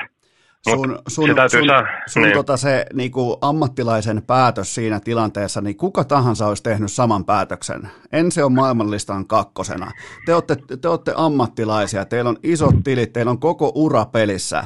Niin kenenkään on turha niinku, jeesustella sitä, että nimenomaan sä otit sen tilanteen ja otit sen tarjouksen vastaan. Mä olisin tehnyt samalla tavalla, kuka tahansa olisi tehnyt samalla tavalla, mutta sitten se kääntyi näin päin se koko tilanne, että kun tuli julki uusia tietoja liittyen tähän Aleksi B. lähtöön, niin, niin, niin susta tuli se musta lammas tai tällainen sylkykuppi tai näin poispäin. Eli käytännössä kävi niin, että sä tulit huipulta kotimaiseen joukkueeseen ja yhtäkkiä sä et ollutkaan fanien silmissä juurikaan mitään, jos saat kiinni mitä mä haen, niin, niin kuinka kova paikka se oli?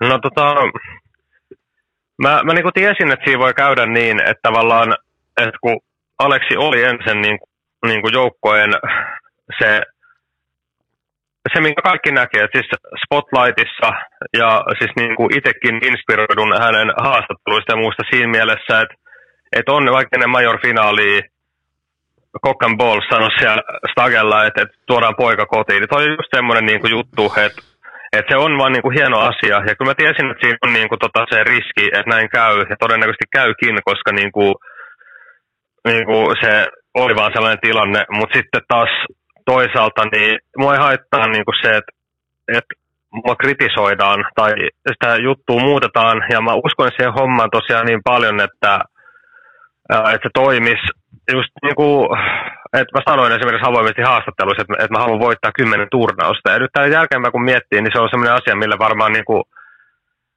nauraisi kavereiden kanssa, että justiin se juu, että ei mennyt ihan niin kuin Strömsössä, mutta sitten tota, siihen aikaan mä uskoin, että se on oikea juttu tehdä ja mä, mulla oli niin kova luotto itteeni ja siihen joukkoeseen ö, perustettu sen pohjalta, mitä mä olin itse kuullut, niin sitten tavallaan se kritiikki oli täysin ansaittu. Et niinhän se on, että jos IGL potkitaan ja tilalle otetaan tavallaan lainausmerkeis stara tai tulivoima, mikä nyt ikinä onkaan, niin tota, totta kai sitä pitää kritisoida, koska se on asia, mikä herättää kysymyksiä jos ei siihen saa vastauksia, niin se on ihan luonnollinen reaktio, ja se ei mua haitannut, mutta se, niin se mikä siinä haitassa oli se, että, että tavallaan että mun perheelle ja läheisille kohdistui sit kanssa niin kuin asioita, ja sitten sit tavallaan se, että kun varsinkin nuoret kundit netissä ei ymmärrä välttämättä sitä, että, että niin kuin aina näillä asioilla on kaksi puolta, ja ei ole ollut mikään juonittelu saada yksi tyyppi pois mun puolelta todellakaan, enkä usko, että kenenkään muukaan ehkä,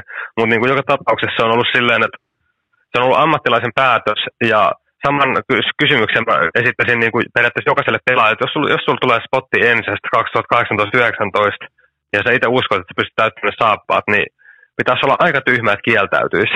Nimenomaan näin, ja, ja mulle siis niinku, tällaisena silloisena Ense-fanina mulla ei ole mitään ongelmaa sen kanssa, että sä tartuit tarjoukseen ja sen, sen kanssa, että sä löyt kovat tavoitteet, koska se oli kuitenkin maailmanlistan kakkosjoukkue ja, ja tota, yksi parhaista joukkueista viimeiseen suurin piirtein 90 kuukauteen suurin piirtein. Oltiin, siellä ollaan Katowicen, siellä on Kok, Kok ja Balls Katowiceen kannettu ja näin poispäin, eli tota, kova joukkue, kovat tavoitteet ja, ja tota, mutta miten, nyt kun sä pohdit jälkikäteen nimenomaan sun suhdetta Aleksi P, niin te olette ilmeisesti käynyt tämän asian läpi ja te olette kaksi aikuista älykästä ihmistä, niin te olette ystäviä ja tämä on, niinku, tämä on, tämä on men, mennyttä. Ja teille ei varmaan, teidän, teidän välillä tuskin on koskaan ollutkaan mitään skismaa.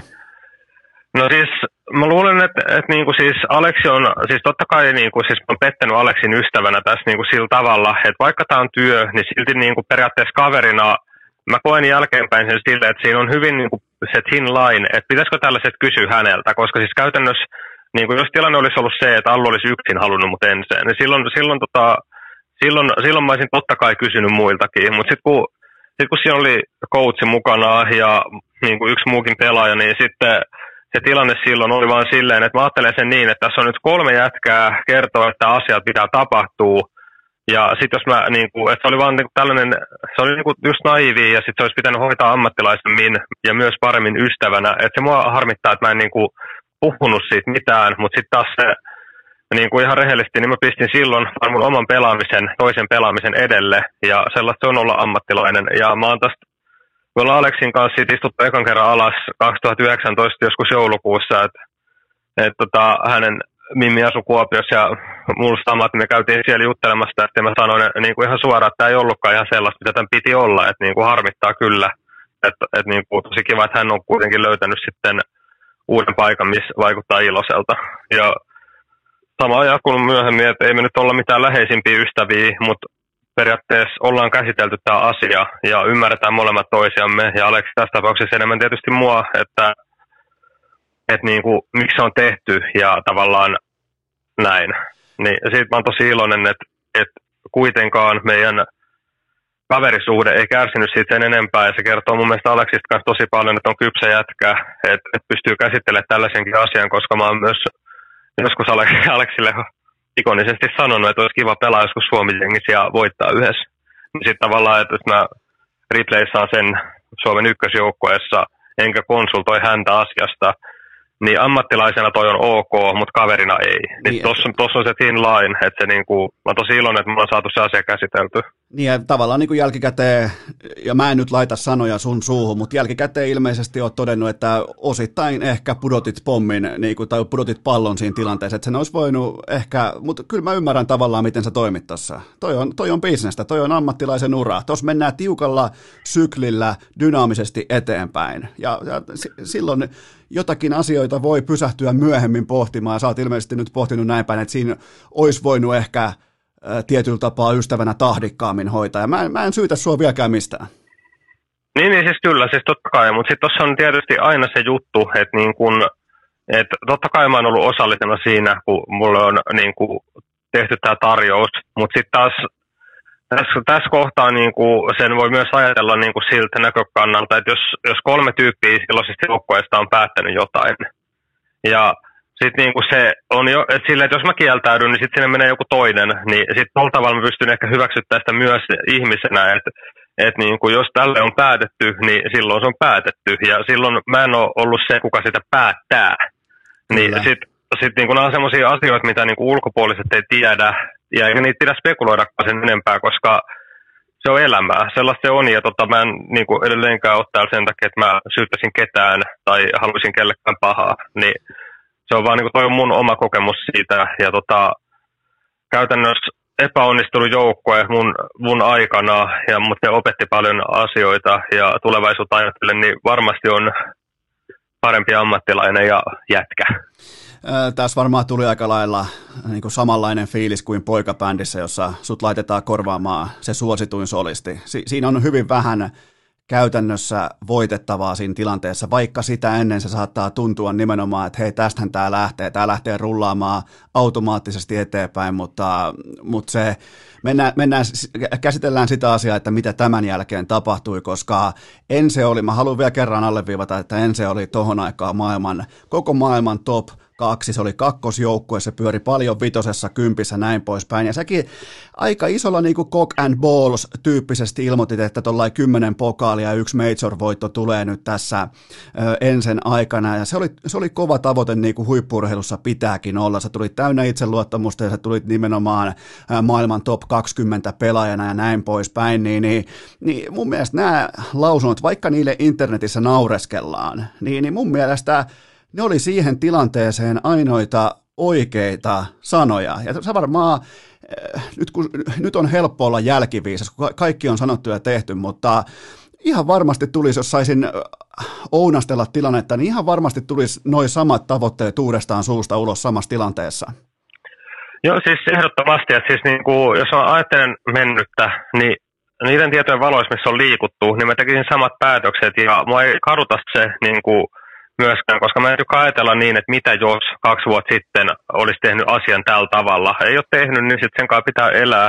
Ja tässä kohtaa, niin kuin, tässä kohtaa niin kuin, mä syön mun hattuni siinä mielessä, että ei tullut tulosta. Päinvastoin mentiin top 30 ulos, mutta siihen niin kuin mä itse olin siinä myös pelaamassa, enkä pystynyt suoriutumaan paremmin tässä joukkoessa, tai siis edellisessä joukkoessa, niin sellaista se on joskus. Tulee epäonnistumisia ja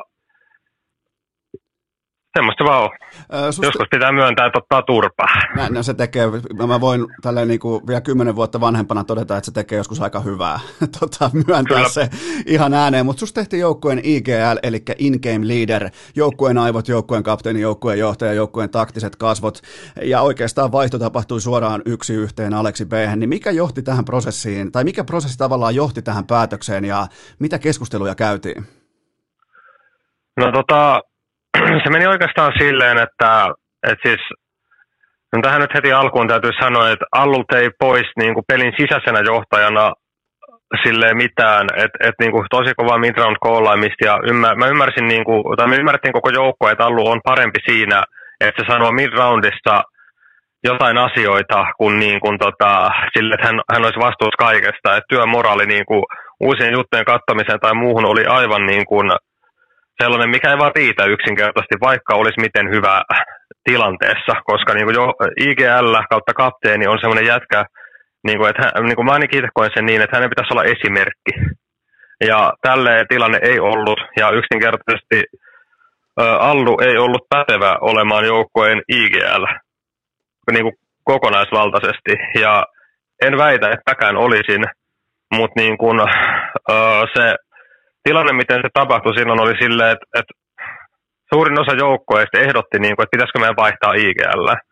Ja se niin kuin, johtui vaan siitä, että, että ei ollut hyvä olla, ja se ei, se, mutta se, se ei niin kuin oikeuta periaatteessa ajattelee sitä niin, että jos joku muu olisi ollut, niin me oltaisiin voitettu. Paljon me hävittiin ihan vaan siihen, että jännitti liikaa ja ei kestetty somepainetta ja kaikkea muuta, että se on ihan totta. Mutta niin kuin loppuviimein, niin tarina olisi voinut olla toki vähän eri, jos me oltaisiin voitettu yksi niistä joukoista matseissa alussa, mutta mä itse näen, että tuo joukko olisi tullut olemaan tässä samassa jamassa, missä me oltiin väkisinkin, niin niin, kuin, jos niin me oltaisiin jatkettu silleen, mitä se oli. Niin jopa niin kuin mitalit kaulassakin. Kyllä, että niin kuin siis se ei ollut hyvä olla ja tota, Uh, sit niinku sen takia siihen vaihtoon tultiin, ja se ei ollut tavallaan mun idea. Sitten tuli mun idea vasta sitten, kun mä kuulin, että niinku, jengille ei ole hyvä olla, niin sitten mä yritin luoda se sellaista niin kuin väylää, että, että ei niin kuin mun tyyli tehdä asioita, vaan yritetään löytää yhteinen juttu, mutta se, se, siitä tuli sitten ongelmallista ja niin kuin, sitten alkoi just niin kuin pelaajia vaihtua ja muuta. Et se, se niin kuin vaan yksinkertaisesti lyhykäisyydessään koko homma niin kuin jälkeenpäin viisasteltuna on niin, että, että ei olisi ikinä pitänyt potkia liideriä. Ja tota, se oli se, niin kuin, mikä aiheutti myös ongelmat. Et niin kuin kaikki mitä sen jälkeen tapahtui, niin siihen vaikutti stressi ja epäonnistumiset ja liialliset tavoitteet ja paineet, mitä mä ja me muut asetettiin yhdessä meille, mutta niin kuin joka tapauksessa hommat eskaloitu siihen, että ei ollut ketään, ketä kaikki uskoo. Mikä, mikä oli sellainen kenties ehkä joku ensimmäinen merkki tai joku tällainen ottelutapahtuma, turnaus, että sä huomasit tai pohdit ekaa kertaa, kun sä menet sinne sun hotellin punkkaan ja sä taas avaat sen mapin tuohon sun tota, hotellihuoneen kattoon ja lähdet pohtimaan asioita, niin mikä oli sellainen ensimmäinen hetki, kun sä mietit, että tästä, tästä ei nyt välttämättä kuulkaa tule yhtään mitään?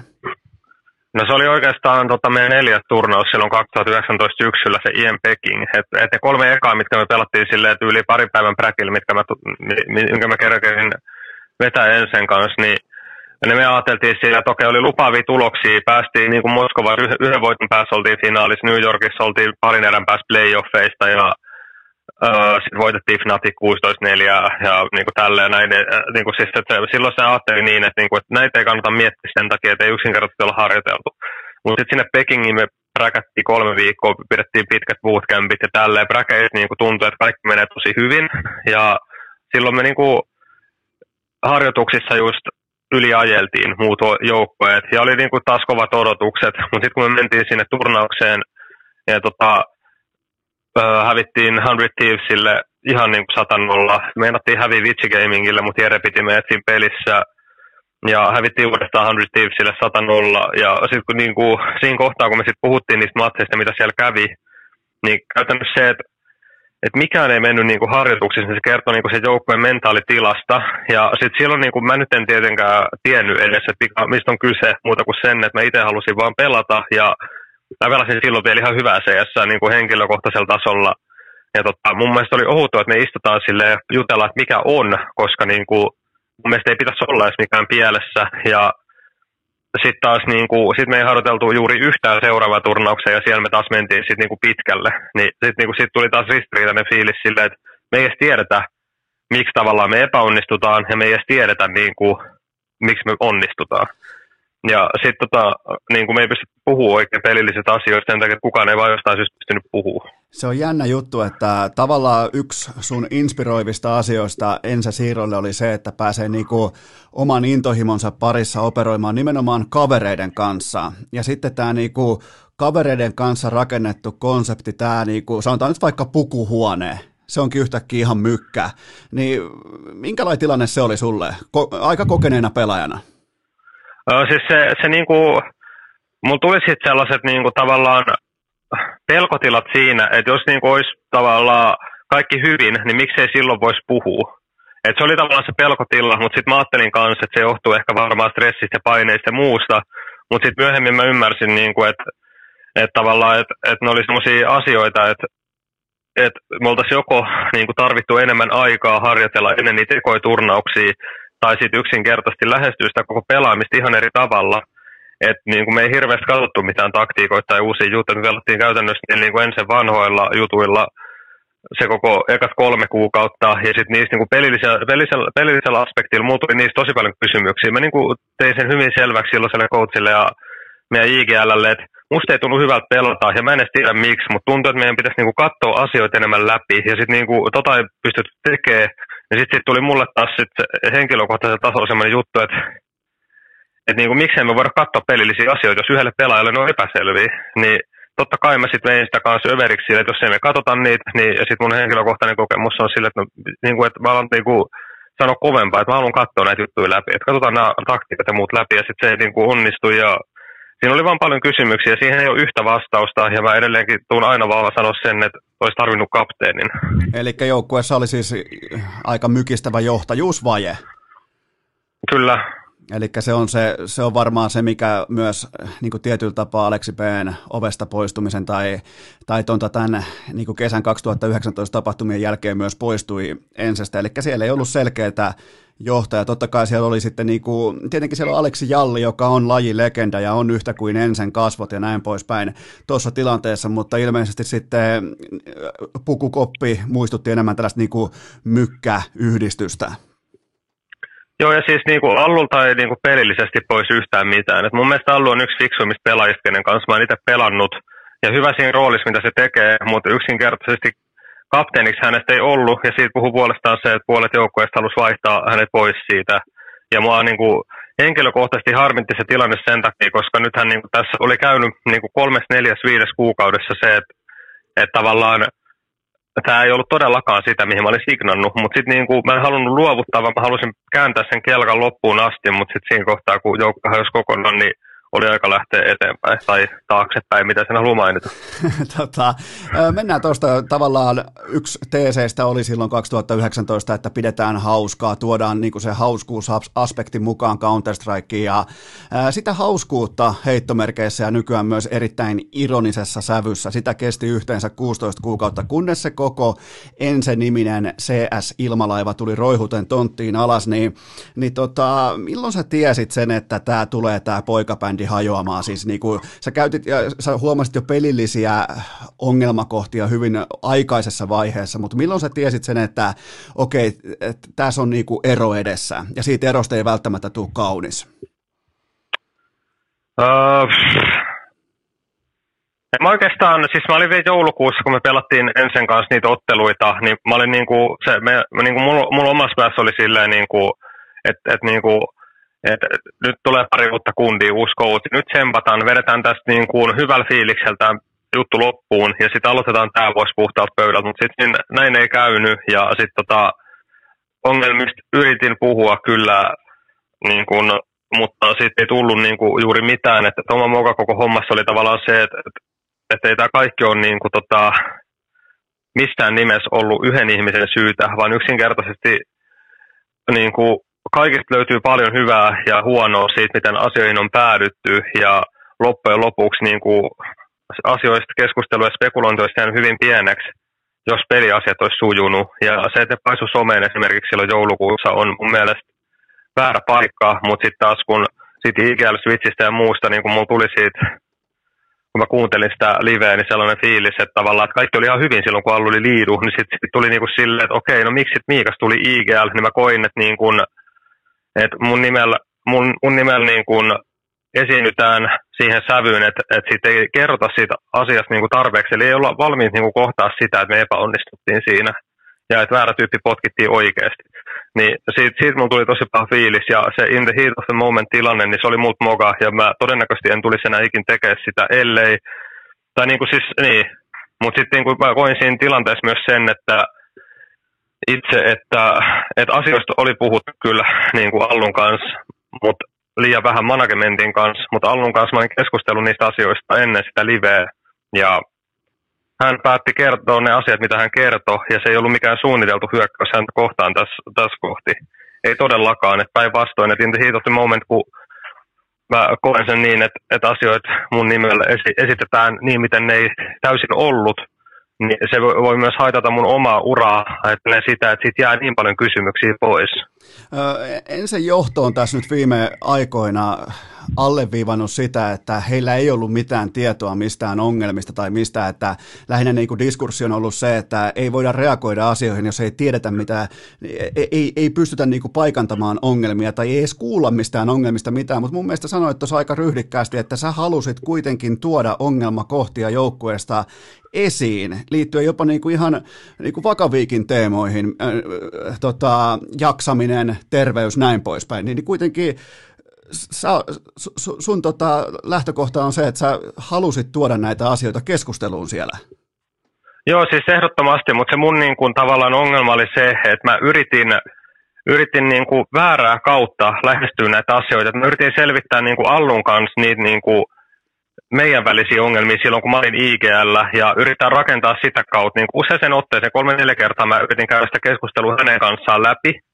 Ja tota, niin kuin se ongelma on se, että nämä asiat olisi munkin toimesta pitänyt viedä niin kuin pai- enemmän managementille tässä kohtaa. Että niin kuin, totta kai nyt varmasti niin kuin siellä on aistettu jotain outoa, että niin kuin homma ei vaan natsaa ja pelaajat lähtee pois ja tälleen, mutta niin kuin loppuviimeisen kommunikaatio on tässä ollut myös se ongelma mun osalta isosti, että että niinku, mä oon aistunut näitä asioita ajo, ajoissa, mutta sitten kun mä en ole itse ymmärtänyt kunnolla, että minkäkaan me niinku, tai niinku, mikä siinä on se ongelma, ja sitten kun se ongelma on me kaikki, ja se, että me ei pystytä kommunikoimaan, mutta sitten kun nämä kaikki asiat liittyy mun mielestä siihen, että ei ole sitä IGL, niin sitten se niinku, se, se oli vaan niinku epäonnistunut reissu kaikin puolin, ja sitten spekulointi sen enempää on mun mielestä tyhmää, koska siihen niinku kaikki on myös syyllisiä. Ja sitten tota, niin, ja sitten sit, kun se täytyy vielä tarkentaa, että Allun kanssa tästä asiasta keskustelin kasvotusten ja puhelimessa ja ties missä ennen sitä HLTV-liveä, ja se ei ollut vieläkään suunniteltu hyökkäys häntä kohtaan.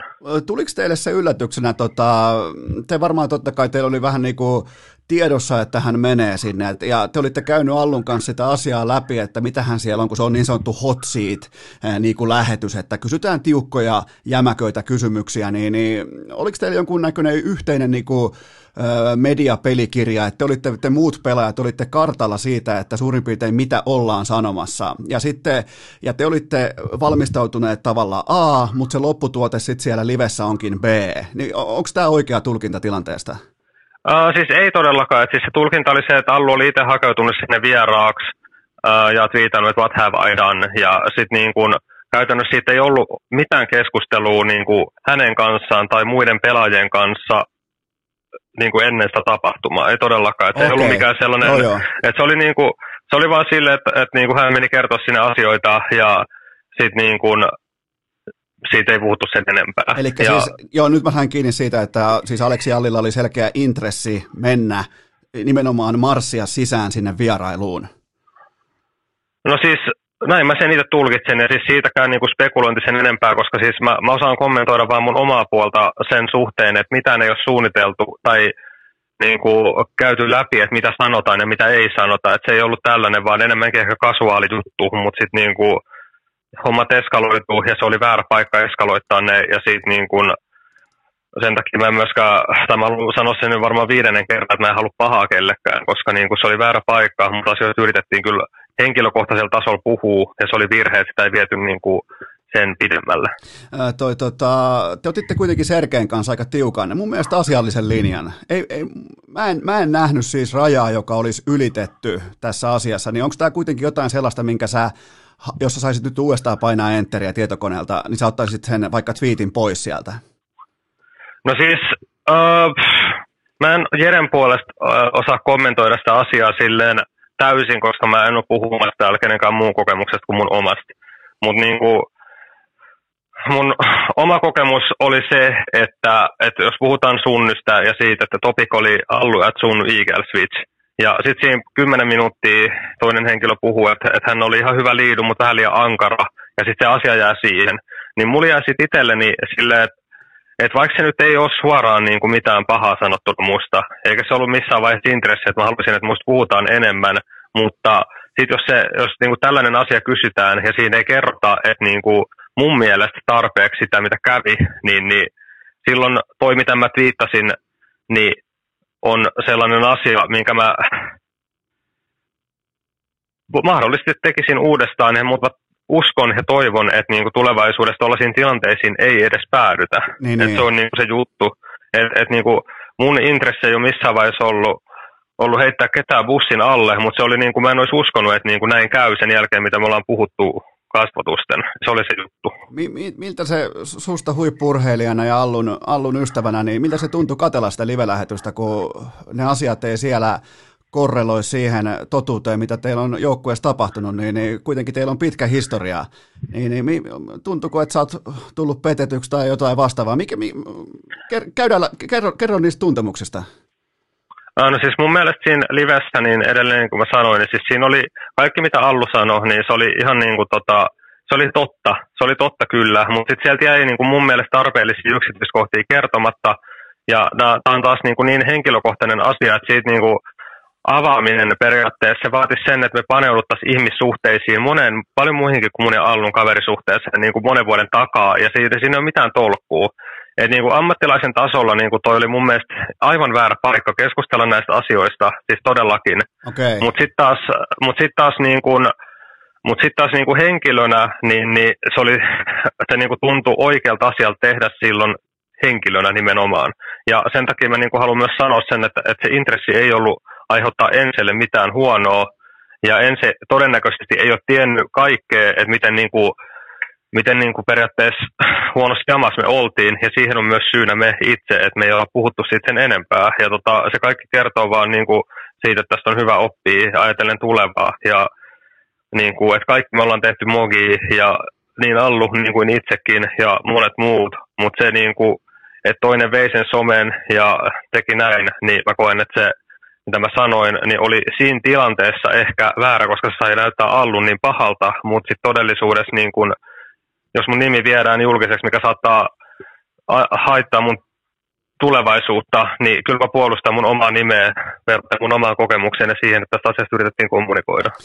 Sä twiittasit tuolloin, että ihmiset ansaitsee tietää koko totuuden, niin, niin jos, jos siellä on joku asia, minkä sä haluat vielä puhdistaa tai haluat vielä niinku tehdä selväksi, niin, niin nyt on sille hyvä paikka, mutta mä en niin kuin tarkenna kysymystä mitenkään, mutta jos on jotain, joku asia, mä en lähde johdattelemaan mihinkään, mutta jos on joku asia, niin nyt on hyvä paikka sille, koska mäkään en siis tiedä koko totuutta, niin, niin jos sulla on siihen jotain lisättävää, niin, niin, niin tota, anna, a, Stage on sun. Uh, siis mä oon edelleen siinä linjalla, että niinku siinä pitäisi avaa niin monta asiaa, mitkä ei todellakaan kuulu julkisuuteen ja siitä ei ole mitään apua tai hyötyä kellekään. Päinvastoin, että se spekuloisi vaan niin, niin montaa turhaa asiaa, että mun puolelta on asia käsitelty. Että se oli niin kuin, siis jälkeen nyt niin kuin pari-kolme kuukautta taaksepäin, kun kelailee sitä juttua, niin, niin kuin sillä hetkellä se tuntui henkilönä oikeasti siltä, että, että niin kuin romahtaa. Mutta sitten nyt kun ajattelee, niin, niin kuin henkilökohtaisella tasolla se piti tehdä ammattilaisena, ei todellakaan, ja siitä mä oon pahoillani, jos siitä aiheutui niin kuin, öö, ylimääräistä taakkaa kellekään. Ja se ei ollut mun intressi, mutta sitten se tuntui vaan siltä, että se piti tehdä. Ja mun osalta tämä asia on käsitelty sen takia, koska vihan lietsominen tai niin kuin se, että, että esimerkiksi se, että mä en halua Allullekaan sitä, mitä mulle kävi, kun mä tulin ensin, että niin kuin kohdistuu aivan käsittämätön määrä sellaista vihaa ja uhkailua, mitä mä en todellakaan ihmisenä ansaitse. Ja tota, sen takia mä, niin, mä en halua, että kukaan ihminen joutuu sen tilanteeseen ja mä en tule tätä asiaa tämän enempää kommentoimaan enää varmaan ikinä, ellei sitten jonkun toisen suusta jostain syystä paisuttaa ihan niin kuin äärimmäisyyksiin, mutta toivoisin, että se asia jätetään sinne ja kaikki keskittyisi vaan tulevaan. että niin kuin, se on niin kuin se, mitä mä haluan vaan sanoa siitä. Mulla on vielä viimeinen kysymys liittyen tähän tota, ensi-aikaan ja siihen, sitten tähän ää, niin sanotusti eroprosessiin. Niin mikä, mikä on sun suhde kaiken tämän jälkeen Alluun niin ammattilaisena kuin siviilissä? Äh, siviilissä ei mitään kontaktia, ammattilaisena ei mitään kontaktia. Ja tota, mä, en ole, mä en ole kyseiselle tyypille mistään vihanen tai katkeraa, mutta en usko, että, että niin kuin tullaan pelaamaan kimpassa. Että se, niin kuin, se nyt vaan oli tollainen juttu ja se kuuluu elämään ja julkisen ammattin on enempää mä en sit halua kommentoida. Ja tota, se ei ole mikään niin kuin, siihen, siihen ei liity niin kuin mitään. Et se oli, me oltiin niin kuin, kollegoita, homma meni ihan penki alle ja ei enää ei olla. Ja, Hyvää ja, jatkoa, kiitos. Ja, ja se oli tässä. Se oli siinä sitten. Hyvä. Mennään, nyt kun on käyty tällä vähän niin kuin vaikeampi sua tultu läpi siitä, mun mielestä mä sulla aika puhtaat paperit, aika tyylikkäästi hoidettu kaiken kaikkiaan, mutta tota, muutama sellainen tärkeä, mun mielestä jopa vähän vakava pohdinnan aihe, ei niinkään jostain joukkueesta tai tietyistä pelaajista. Mä sanoin sulle muuten tuossa eilen, että tässä menee varmaan sellainen 45-40 minuuttia, nyt on mennyt tunti 28 minuuttia, joten tota... Sori, mä välillä suuri suustani. Ja sen takia urheilukästi on olemassa, kato kun internetistä ei lopu terabitit kesken, joten tota, meillä ei ole mihinkään hoppu, mä kuuntelen todella tarkalla korvalla, varsinkin seuraavaa tätä niin kuin keskusteluosiota, koska että sulla on perspektiiviä puhua näistä asioista. Niin ihan alkuun, mä haluan puhua CS-pelaajien mentaalisesta terveydestä. Me, me sivuttiin jo hullunmyllyä, me käytiin läpi sitä, että minkälainen se siellä ihan huipulla on, se kova, kova sirkus. Niin mit, miten, nyt kun on 2021 ja ollaan helmikuussa, niin miten sä itse voit?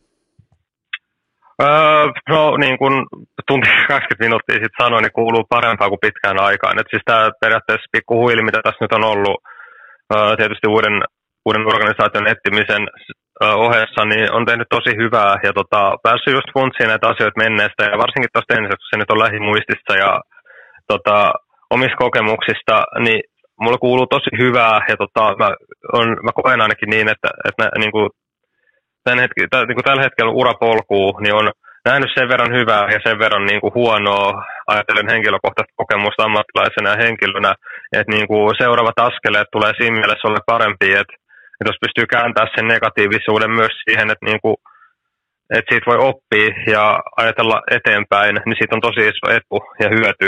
Ja se on sellainen asia, mitä mä haluan myös niin kuin kertoa tyypeille, ketkä ei välttämättä ole käynyt sitä yhtä kivistä polkua.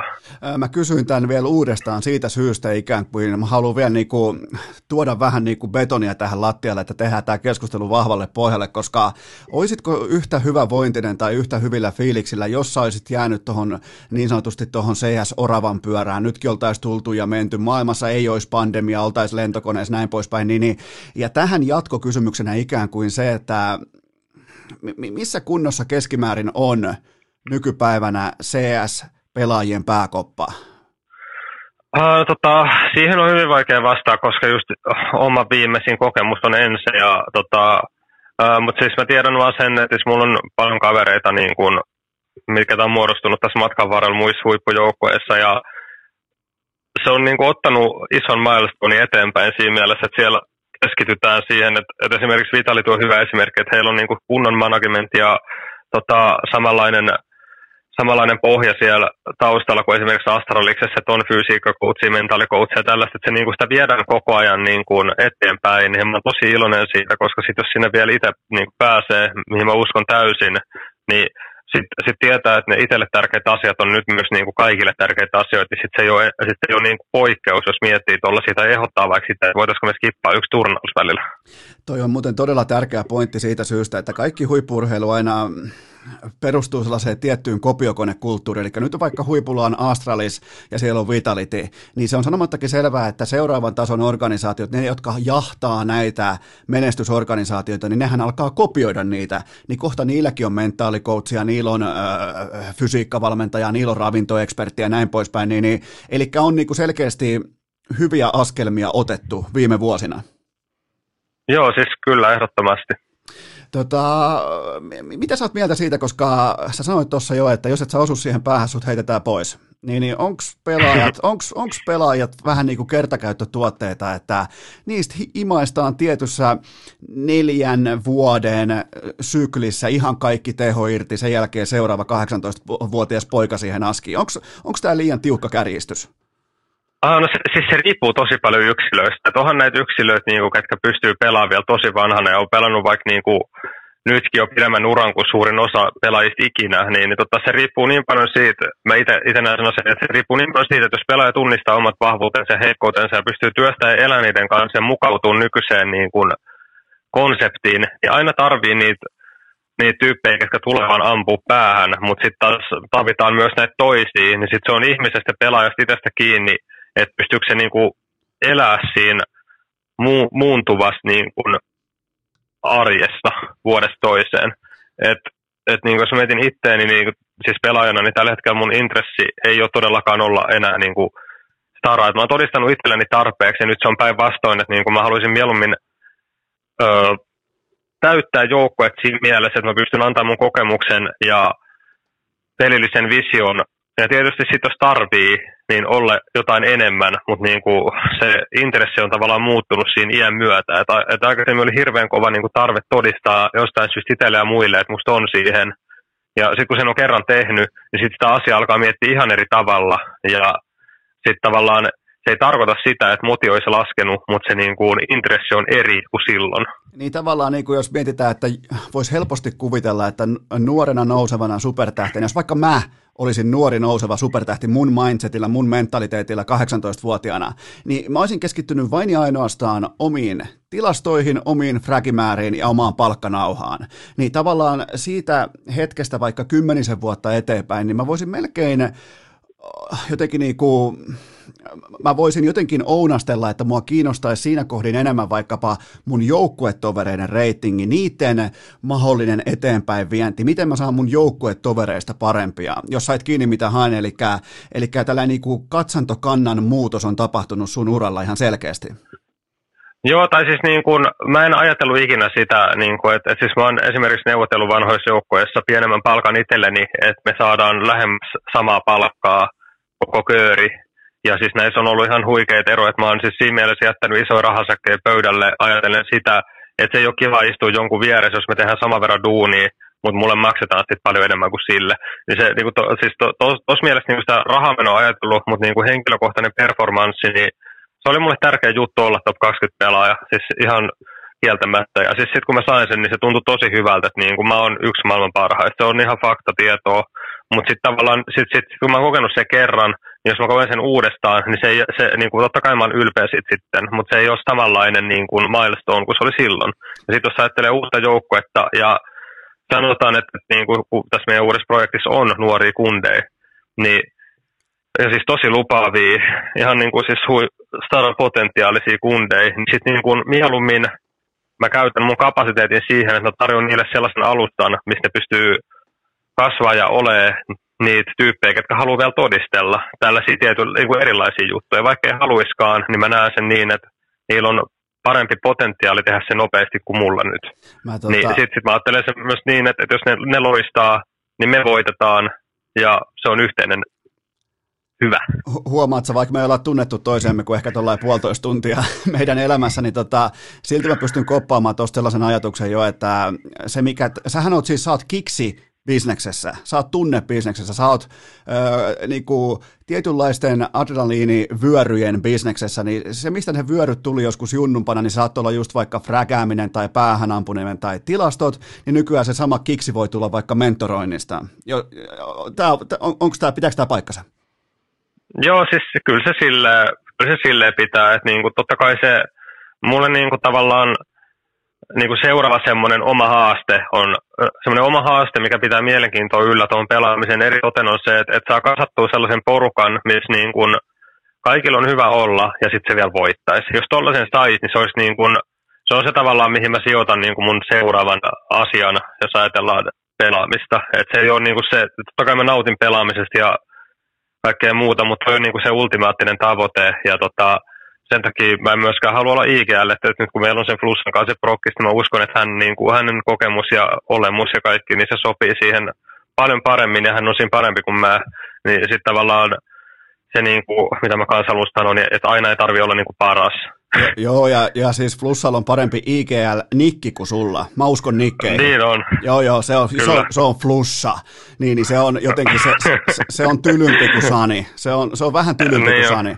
Joten tota, mutta ihan tälleen vakavissaan vielä viimeinen tähän asiaan liittyen on se, että miten tai millä tekniikoilla tai miten tai millä sanavalinnoilla tai mitä pohjaa tai taustaa vasten niin kuin ponnistaen sä opastat itseäsi? Suurin piirtein jopa kymmenen vuotta nuorempia, kahdeksan vuotta nuorempia lahjakkuuksia kaiken tämän jälkeen, mitä sä oot itse kokenut, ja mihin varsinkin nykyään sun mielestä pitää CS-ammattilaisen pystyä, nuoren ammattilaisen pitää pystyä, ja nyt kaikki CS, tulevat CS-tähdet siellä mikrofonien toisella puolella, kuulokkeiden toisella puolella, niin nyt tarkkana, koska nyt, niin kuin, nyt mentori puhuu, joten mihin sä fokusoitusit, jos saisit vaikka 18-vuotias supertähti nyt, joten miten sä neuvot näitä tulevia junnuja, jotka on nousemassa huipulle?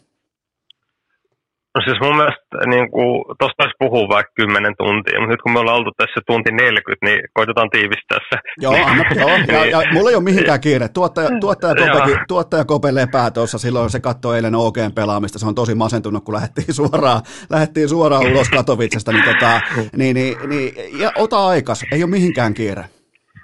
Niin, no siis joka tapauksessa, kun siis sellainen mun, mielestä, mun mielestä niin kuin kaikista tärkeimmät jutut on joukkueessa se, että, että kun me ymmärretään, tai niin kuin, että joukkueessa pitää ymmärtää se, että kun se on niin, sanoit, että jos harjoittelee sen kahdeksan tuntia päivässä, niin viikossa ollaan 40 tuntia tekemisissä. Se ilmapiiri ja se, että millainen tyyppi on itse siellä, se vaikuttaa tosi paljon kaikkeen tekemiseen siinä mielessä, että jos on neutraali, niin silloin se ei ole niin paha, mutta jos on vähänkään niin kuin myrkyllinen tyyppi tai piikittelevä tai muuta, itsekin olen ollut, niin tota, se vaikuttaa tosi negatiivisesti siihen koko joukkueeseen. Ja sitten jos on tällaisia piirteitä, niin kannattaa tutustua itseensä ja miettiä, että mistä se johtuu. Että niin tosi usein, tosi usein niin kuin asiat johtuu toisesta asiasta ja se on vuorovaikutusta ja ikinä negatiivinen vuorovaikutus ei voi pitkäjänteisesti tuottaa hyvää asiaa. Niin, tota, niin kuin se, että, että koittaa saada balanssin elämä silleen, että on hyvä fiilis itsellä olla vaan, niin sitten se sama fiilis eskaloituu sinne servulle kanssa. Ja sitten se on tärkeää tällaisessa sosiaalisessa lajissa, että vaikka me istutaan koneella, niin se on enemmän sosiaalista kuin, niin kuin mikään muu, mitä mä oon tehnyt, koska siinä on viiden ihmisen niin kuin liitto tavallaan. Niin niihin asioihin, niihin asioihin niin kuin ihmisenä kannattaa panostaa, että se osuminen ja päähän ampuminen, tämä, niin se on niin kuin helpoin juttu. Ja se ei ole se niin kuin oikotie onneen, että ampuu viisi hedyä tai on kovemmat statsit silleen nopeasti kuin jollain toisella. Totta kai ne edesauttaa juttuja, mutta joukkueessa pitää olla balanssi ja ihmisillä pitää olla balanssi.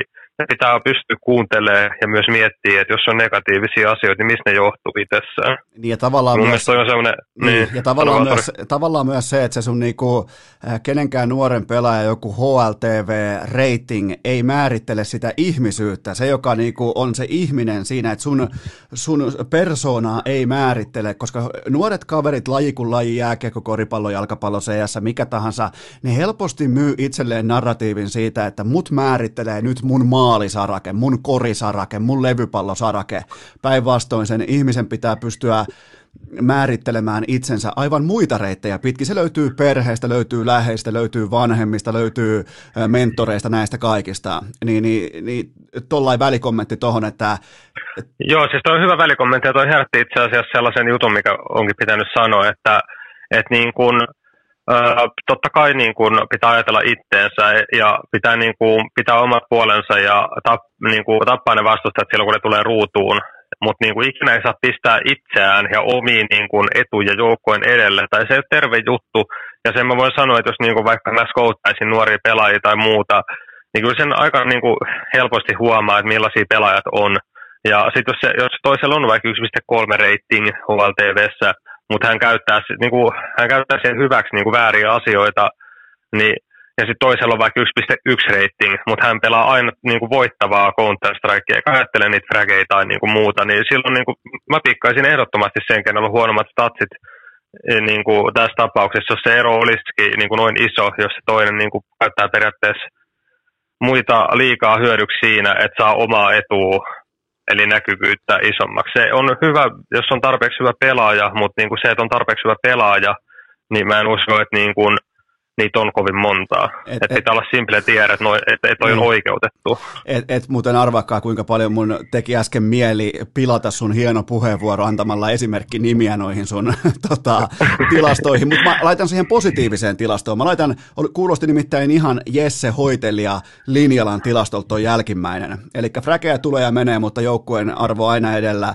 ja tota, suurin piirtein täsmäs siihen, ainakin mitä hän puhui urheilukästissä, että et, et niinku, ne omat tilastot tilastot tulee ja menee, jos pystyy auttamaan joukkuetta voittamaan myös niin kuin eri teemoin kuin aseen kanssa, niin sillä on hirveä arvo nykypäivän CSS.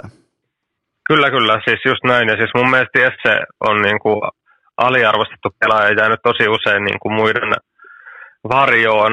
Myös mun varjoon silloin pentaset enemmän. Silloin puhuttiin esimerkiksi muusta, mutta Jesse oli iso niin kuin osa siitä kokonaisuutta, että meistä tuli niin hyvin niin nopeasti. Ja Jesse mahdollisti silloin sen, että mä olin se nouseva tähti. Ja mä oon tosi iloinen näkee nykypäivänä, että Jesse siellä FPX on löytänyt sellaisen ympäristön, missä hän voi vihdoin olla oma itsensä. Eikä hänkään ole siellä mikään tähti, kelle pelattaisi, mutta silti suorittaa. Niin se on tosi siistiä, että vihdoin Oliko, oliko muuten kovin lähellä, että olisitte hoitelijan kanssa löytänyt toisenne nyt, nyt samasta joukkueesta? Joo, siis se oli, niinku, se oli puolen sentin päässä. Okay. Ja siis se, se, tota, se niin kuin, mulla oli sieltä ihan tarjous ja tota, se syy ei ollut mitenkään siinä, että mä en olisi uskonut heihin tai ajatellut, että niin kuin oma juttu on parempi, mutta siihen vaikutti niin moni juttu, niin kuin se, se, se silloinen kokemus ja se, että oli niin epävarma, että mitä haluaa tehdä ja tälleen. Mutta siitä tarjouksesta niin kuin, se tavallaan rohkaisi mua niin kuin, jättää tämän koko homman itse taakse, koska sitten mä tajusin, että niin kuin, et, et mulla on vielä kysyntää ja valuaatio, vaikka pelasin statsillisesti huonomman vuoden mun uralla, niin ja tota, uh, tavallaan se perimmäinen syy ehkä, miksi mä denysin sen, oli oikeasti se, että piti miettiä ihan rauhassa, että mikä on varmasti se seuraava oikea juttu. Mutta tehän olette vasta nuoria kavereita. Te vielä ehitte, ehitte vielä hoitelijan kanssa samaa. Mieti, mieti veliaurinkoinen ja hoitelija. Siinä olisi kova. Niin, se olisi kyllä. Okei, okay, mennään tähän. Otetaan vielä, vielä loppuun tota, nimenomaan tätä tulevaa ja mennään vihan vakavissaan siihen, että mitä on nyt tapahtumassa. Eli nyt on pöytä puhdas, menneet on käsitelty ja sä oot nyt vapaa-agentti, sä oot irti ensin sopimuksesta ja on tulevaisuuden aika. Ja, äh, sä ilmoitit jo, että sä oot valmis ja nälkäinen, niin, niin milloin tämä päästään näkemään tosi toimissa, että nimenomaan tämä valmius ja nälkäisyys? Äh, mä toivon, että oikeasti pian. Että siis tällä hetkellä just se Flussa Prokkis, muita nimimerkkejä mä siihen sen enempää vielä voi liikkaa valitettavasti, vaikka tekisi mieli, mutta meitä on viisi kundia ja tota, äh, niin, niin, muutamat organisaatioiden kanssa, muutamat neuvottelut käynnissä ja tota, mä toivoisin, että hyvin pian, koska siis se niin kuin on pitkästä aikaa sellainen, sellainen niin kuin samanlainen, tava, samanlainen liekki lähtee ihan vaan pelittelemään, niin kuin pois lukien niin kuin, pa, palkat ja muut. Et niin kuin ihan puhdas intohimo lähteä pelaamaan tuolla porukalla on tosi iso. Ja tota, toivoisin, että nämä orgajutut menee nyt maaliin tosi nopeasti, mutta tietysti kun pari pelaajaa pitää ostaa tai kolmekin, niin tota, siinä on se, että, että, tota, että koronavirustilanne, niin se vaikeuttaa sitä vähän, mutta niin kuin sen verran on tullut vihreät valo, että mä uskaltaisin luvata, että niin kuin kuukauden sisään jotain tapahtuu. Suututko, jos mä alan arvuuttelemaan pelaajien nimimerkkejä? No siis mun kuulokkeet lakkaa toimimasta kummallisesti. ne on muuten toiminut aika hyvin tähän saakka. Menättiin joutua niin, kuin, niin sanotusti manuaalina tekemään tämä, mutta tota, ne on toiminut vähintäänkin kiitettävästi nyt tähän koko. Mutta tota, ei lähdetä arvailemaan. Mulla on ehkä, mulla on sellainen nimimerkki, kun tota, tämä ei liity mitenkään niin kuin nyt CS tai niin kuin CS-pelaajiin, vaan mulla on sellainen ää, tota, salainen tietolähde kuin Inbox-Karia. Mulla, me, mulla Karin kanssa on pian vipa, ketä sinne saattaisi tulla. Siellä saattaa tulla myös vähän niin kuin tuohon pelipaidan kupeeseen Suomen lippua, mutta jätetäänkö se kuitenkin niin kuin, jätetäänkö se muhimaan? Jätetään se muhimaan, jätetään se muhimaan. Elikkä, tuota... Eiköhän kaikki jaksa ottaa sen verran itsekin. Kyllä, ja sitten kun mulla alkaa tietää se tiistaina ja torstaina jaksossa, mä pääsen vielä itse spekuloimaan näillä aiheilla, niin ai että, mutta tota, kerro mulle se, että Äh, sulla on perspektiiviä tästä, että nyt ei tarvitse niin nimenomaan, me tietää kaksi pelaajaa, sinä ja Flussa, niin kerro mulle ylimalkaa se, että minkälaisella pelitavalla, mitä on nykypäivän menestyvä Counter-Strike?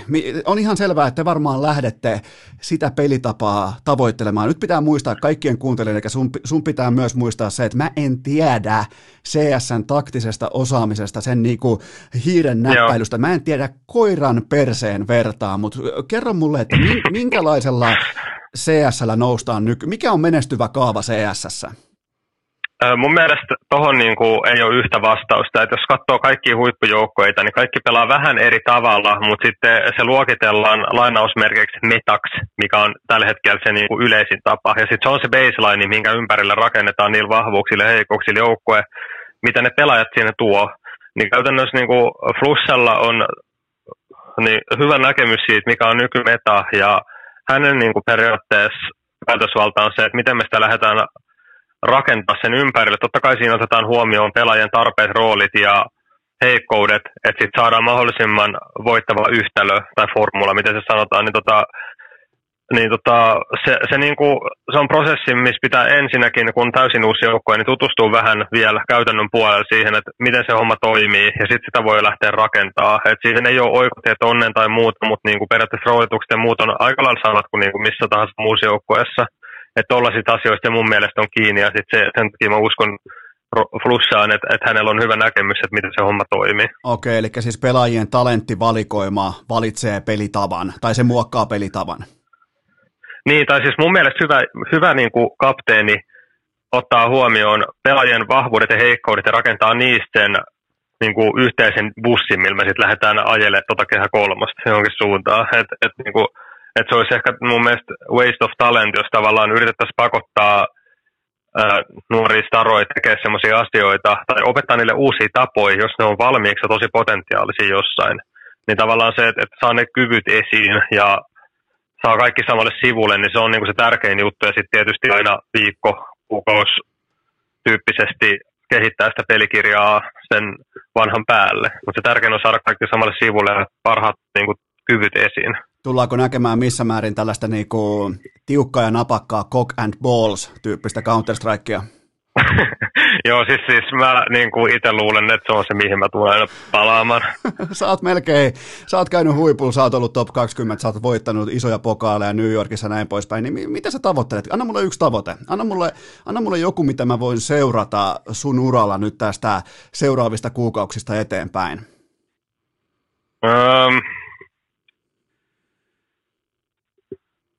joukkojen yleisilme koska siis se nyt on sanomattakin selvää, että sinne lainausmerkeissä huipulle, mä haluan takaisin, mua ei kiinnostaa, että tapahtuuko se puolessa vuodessa vai vuodessa vai kahdessa, mutta se on niin kuin se, että mä, mä koen, että mä tiedän, mitä se vaatii, että sinne pääsee, ja nyt seuraavat etapit on se, että sitä asiaa aletaan työstää ihan täysillä. Mä pistän itseäni siihen likoon jälleen kerran, ja tuntuu hyvältä sanoa, että se on mahdollista. Uskotko muuten, että tällainen pelaajalähtöinen joukkuerakennus se on CSS-standardi tulevaisuudessakin vai kaikki urheilu toimi joskus näin?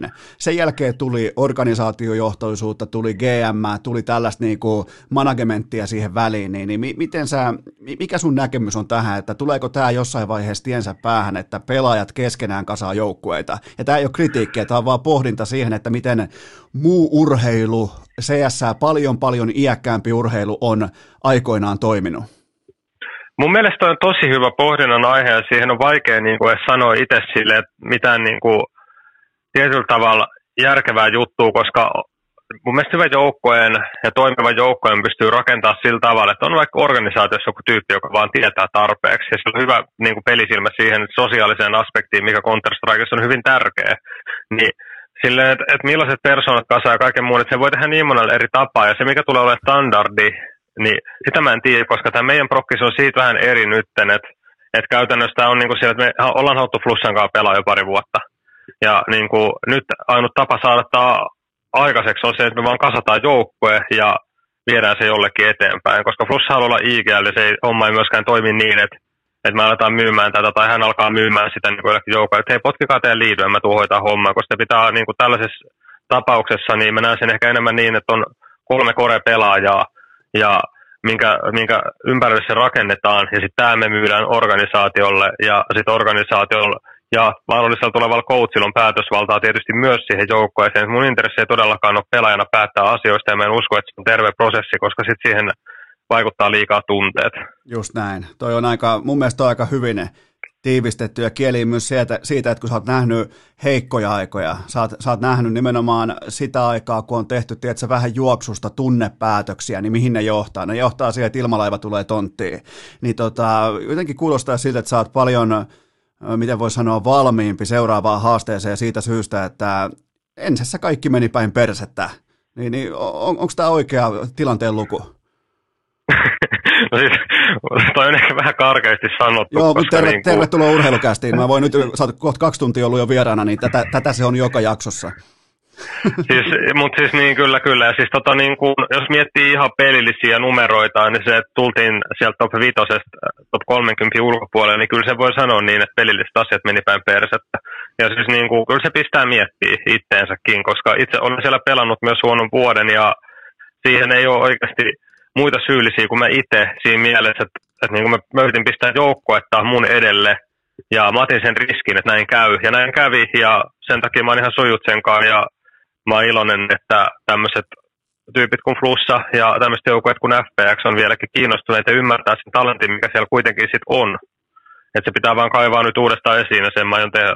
Ja sit niinhän se vanha sanonta menee, että tavallaan niin kuin henkistä kapasiteettia ei mitata mestaruusparaateissa, vaan se mitataan kriisipalvereissa. Niin siinä mielessä varmaan itse koet sen niin tämän asian, että kaiken tämän jälkeen niin sä oot vahvempi sekä ihmisenä että pelaajana. Joo, siis varmasti, mutta siinä pelaaja, pelaaja-aspektissa on se, että niinku, mä en aio asettaa itselleni tai mun tulevalle joukkueelle mitään ekstra paineita, että mä uskon siihen, mä uskon prosessiin niin paljon, että se niinku, kyllä, kyllä mut tulee näkee vielä top 10, mutta mitä sen jälkeen tapahtuu, niin, niin sen kertoo aika ja sen hetkinen joukkue ja miten asiat on, ja sitä ei voi spekuloida sen enempää, mutta niin kuin mä koen, että mulla riittää rahkeet sinne vieläkin ihan helposti, jos vaan saa hyvän ympäristön. Haluatko, haluatko että mä tähän ihan loppuun vielä asetan teille, vaikka mä en tiedä edes kolmea pelaajaa, niin tota, halu, haluatko, että mä asetan teille tavoitteen? No anna tavoite. Kymmenen pokaalia, yksi majori ja pelkkää, cock, pelk, pelkkää cock and balls CS. Hoituuko? Siis, siis, siis me voidaan o- ottaa uusinta vuoden päästä. Ja jos me ollaan siellä top 10, niin mä vastaan, että todellakin. Okay. Mutta nyt ennen kuin on yhtään nimeä missään paperissa, niin toi on vähän kaukaa haettu, mutta se on mun ultimaattinen tavoite. Kerro vielä ihan loppuloppuun, että mistä tätä sun tulevaa tarinaa voi seurata. Somekanavia ja kaikkea tätä, niin anna palaa. Joka paikassa sunny, CSGO. Eli se löytyy Twitteristä ja Instagramista ainakin. Joo, tervetuloa vaan. Sinne katsomaan seuraavaa tarinaa. Mutta hei, kiitoksia. Tämä oli Cock and Balls-tyyppinen saapuminen tänne, koska mä oon heittänyt sua bussin alle, mä oon aina hakenut sut ja niinku, tullut tietsä, niinku, että hei, kävikö mitään, kävikö mitään, nostan sut sitten tieltä ylös, sen jälkeen heitän sut vielä uudestaan seuraavan bussin alle. Niin mä, mä, mä, nostan sulle, ja, ja tämä jatkuu ja jatkuu siis tämä tota, niinku, useamman kerran, niin tästä huolimatta tulit vieraksi ja kerroit, miten asiat on, joten tota, edelleen nostan mun CS-fanin hattua sulle ja korkealle. Ja tota, mun täytyy sanoa tuosta kiitos tietysti, että niin kuin sanot tällaiset asiat mulle. Ja sitten se niin kuin yleinen viesti, mikä tuossa niin kuin mun mielestä on tärkeä kertoa myös mun, mun suusta eteenpäin, on se, että ei lietsota niin kuin sellaista turhaa vihaa tai spekuloida asioita, mitä me ei tiedetä. Että kritiikki on aina jees ja se kannattaa, mutta niin kuin, jos ajatellaan vaikka tuota meidän ensi- ja twiitti-showta, niin mun puolelta se asia on oikeasti siellä. Ja mä en halua just niinku kommentoida tai puhua siitä sen enempää, että virheet tuli tehty, mutta sellaista elämää on ja tärkeää on, että jatketaan eteenpäin. Ja aika vähissä on ne ihmiset, jotka on kokonaan pystynyt elämään ilman virheitä. Niin, siis joo, siis mä en tiedä oikeasti, että, että jos niinku, niin, en mä sanokaan tätä juttua. Kato, nyt vasta joudut, tunti, tunti 55 minuuttia, niin nyt vasta joudut ekan kerran pohtimaan, että hei, no, noin mä en sanokaan. Nyt, nyt sä oot niinku valmis, sä oot valmis poistumaan tästä vierailusta. Mieti, näin, näin, näin hyvin meni. Kiitos, ja tor- aika pitkään tässä näköjään kesti. Loistavaa, mutta hei, mulla ei ollut hetkeäkään tylsää. Mulla on sellainen raja, että jos mulle tulee ihan rehellisesti jossain vaiheessa tylsää tai niin kuin ei oikeastaan kertaakaan urheilukästin historiassa tullut, niin silloin mä ehdotan, että okei, tehdäänkö jotain muuta. Joten tota, se on onnistuneen vierailun merkki. Joten tota, kiitoksia tästä. Miika, Sani Kemppi, tämä oli loistavaa. Tämä oli niinku, kun tulee neljä CS-vieras, Aleksi B ja, ja tota, hoitelijan ja Robun jatkeeksi, niin, niin hienosti jatkoit niinku fiksujen, älykkäiden CS-vieraiden tällaista niinku perinnettä urheilukästissä, joten kiitoksia tästä. Kiitos. Ja sitten vielä kaikille urheilukästin kuuntelijoille sen verran tiedoksi, että me tehdään nyt sellainen juttu, että tiistai-iltapäivänä jatkuu.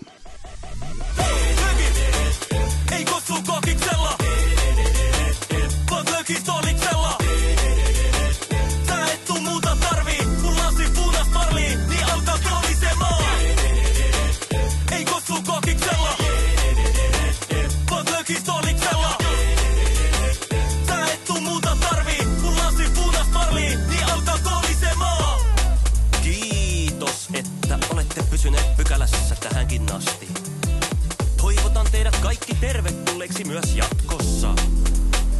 Muistakaa nauttia elämästä arjen vastoinkäymisistä huolimatta. Allekirjoittanut kiittää ja kuittaa. Peliä. Oliko tämä jo tässä?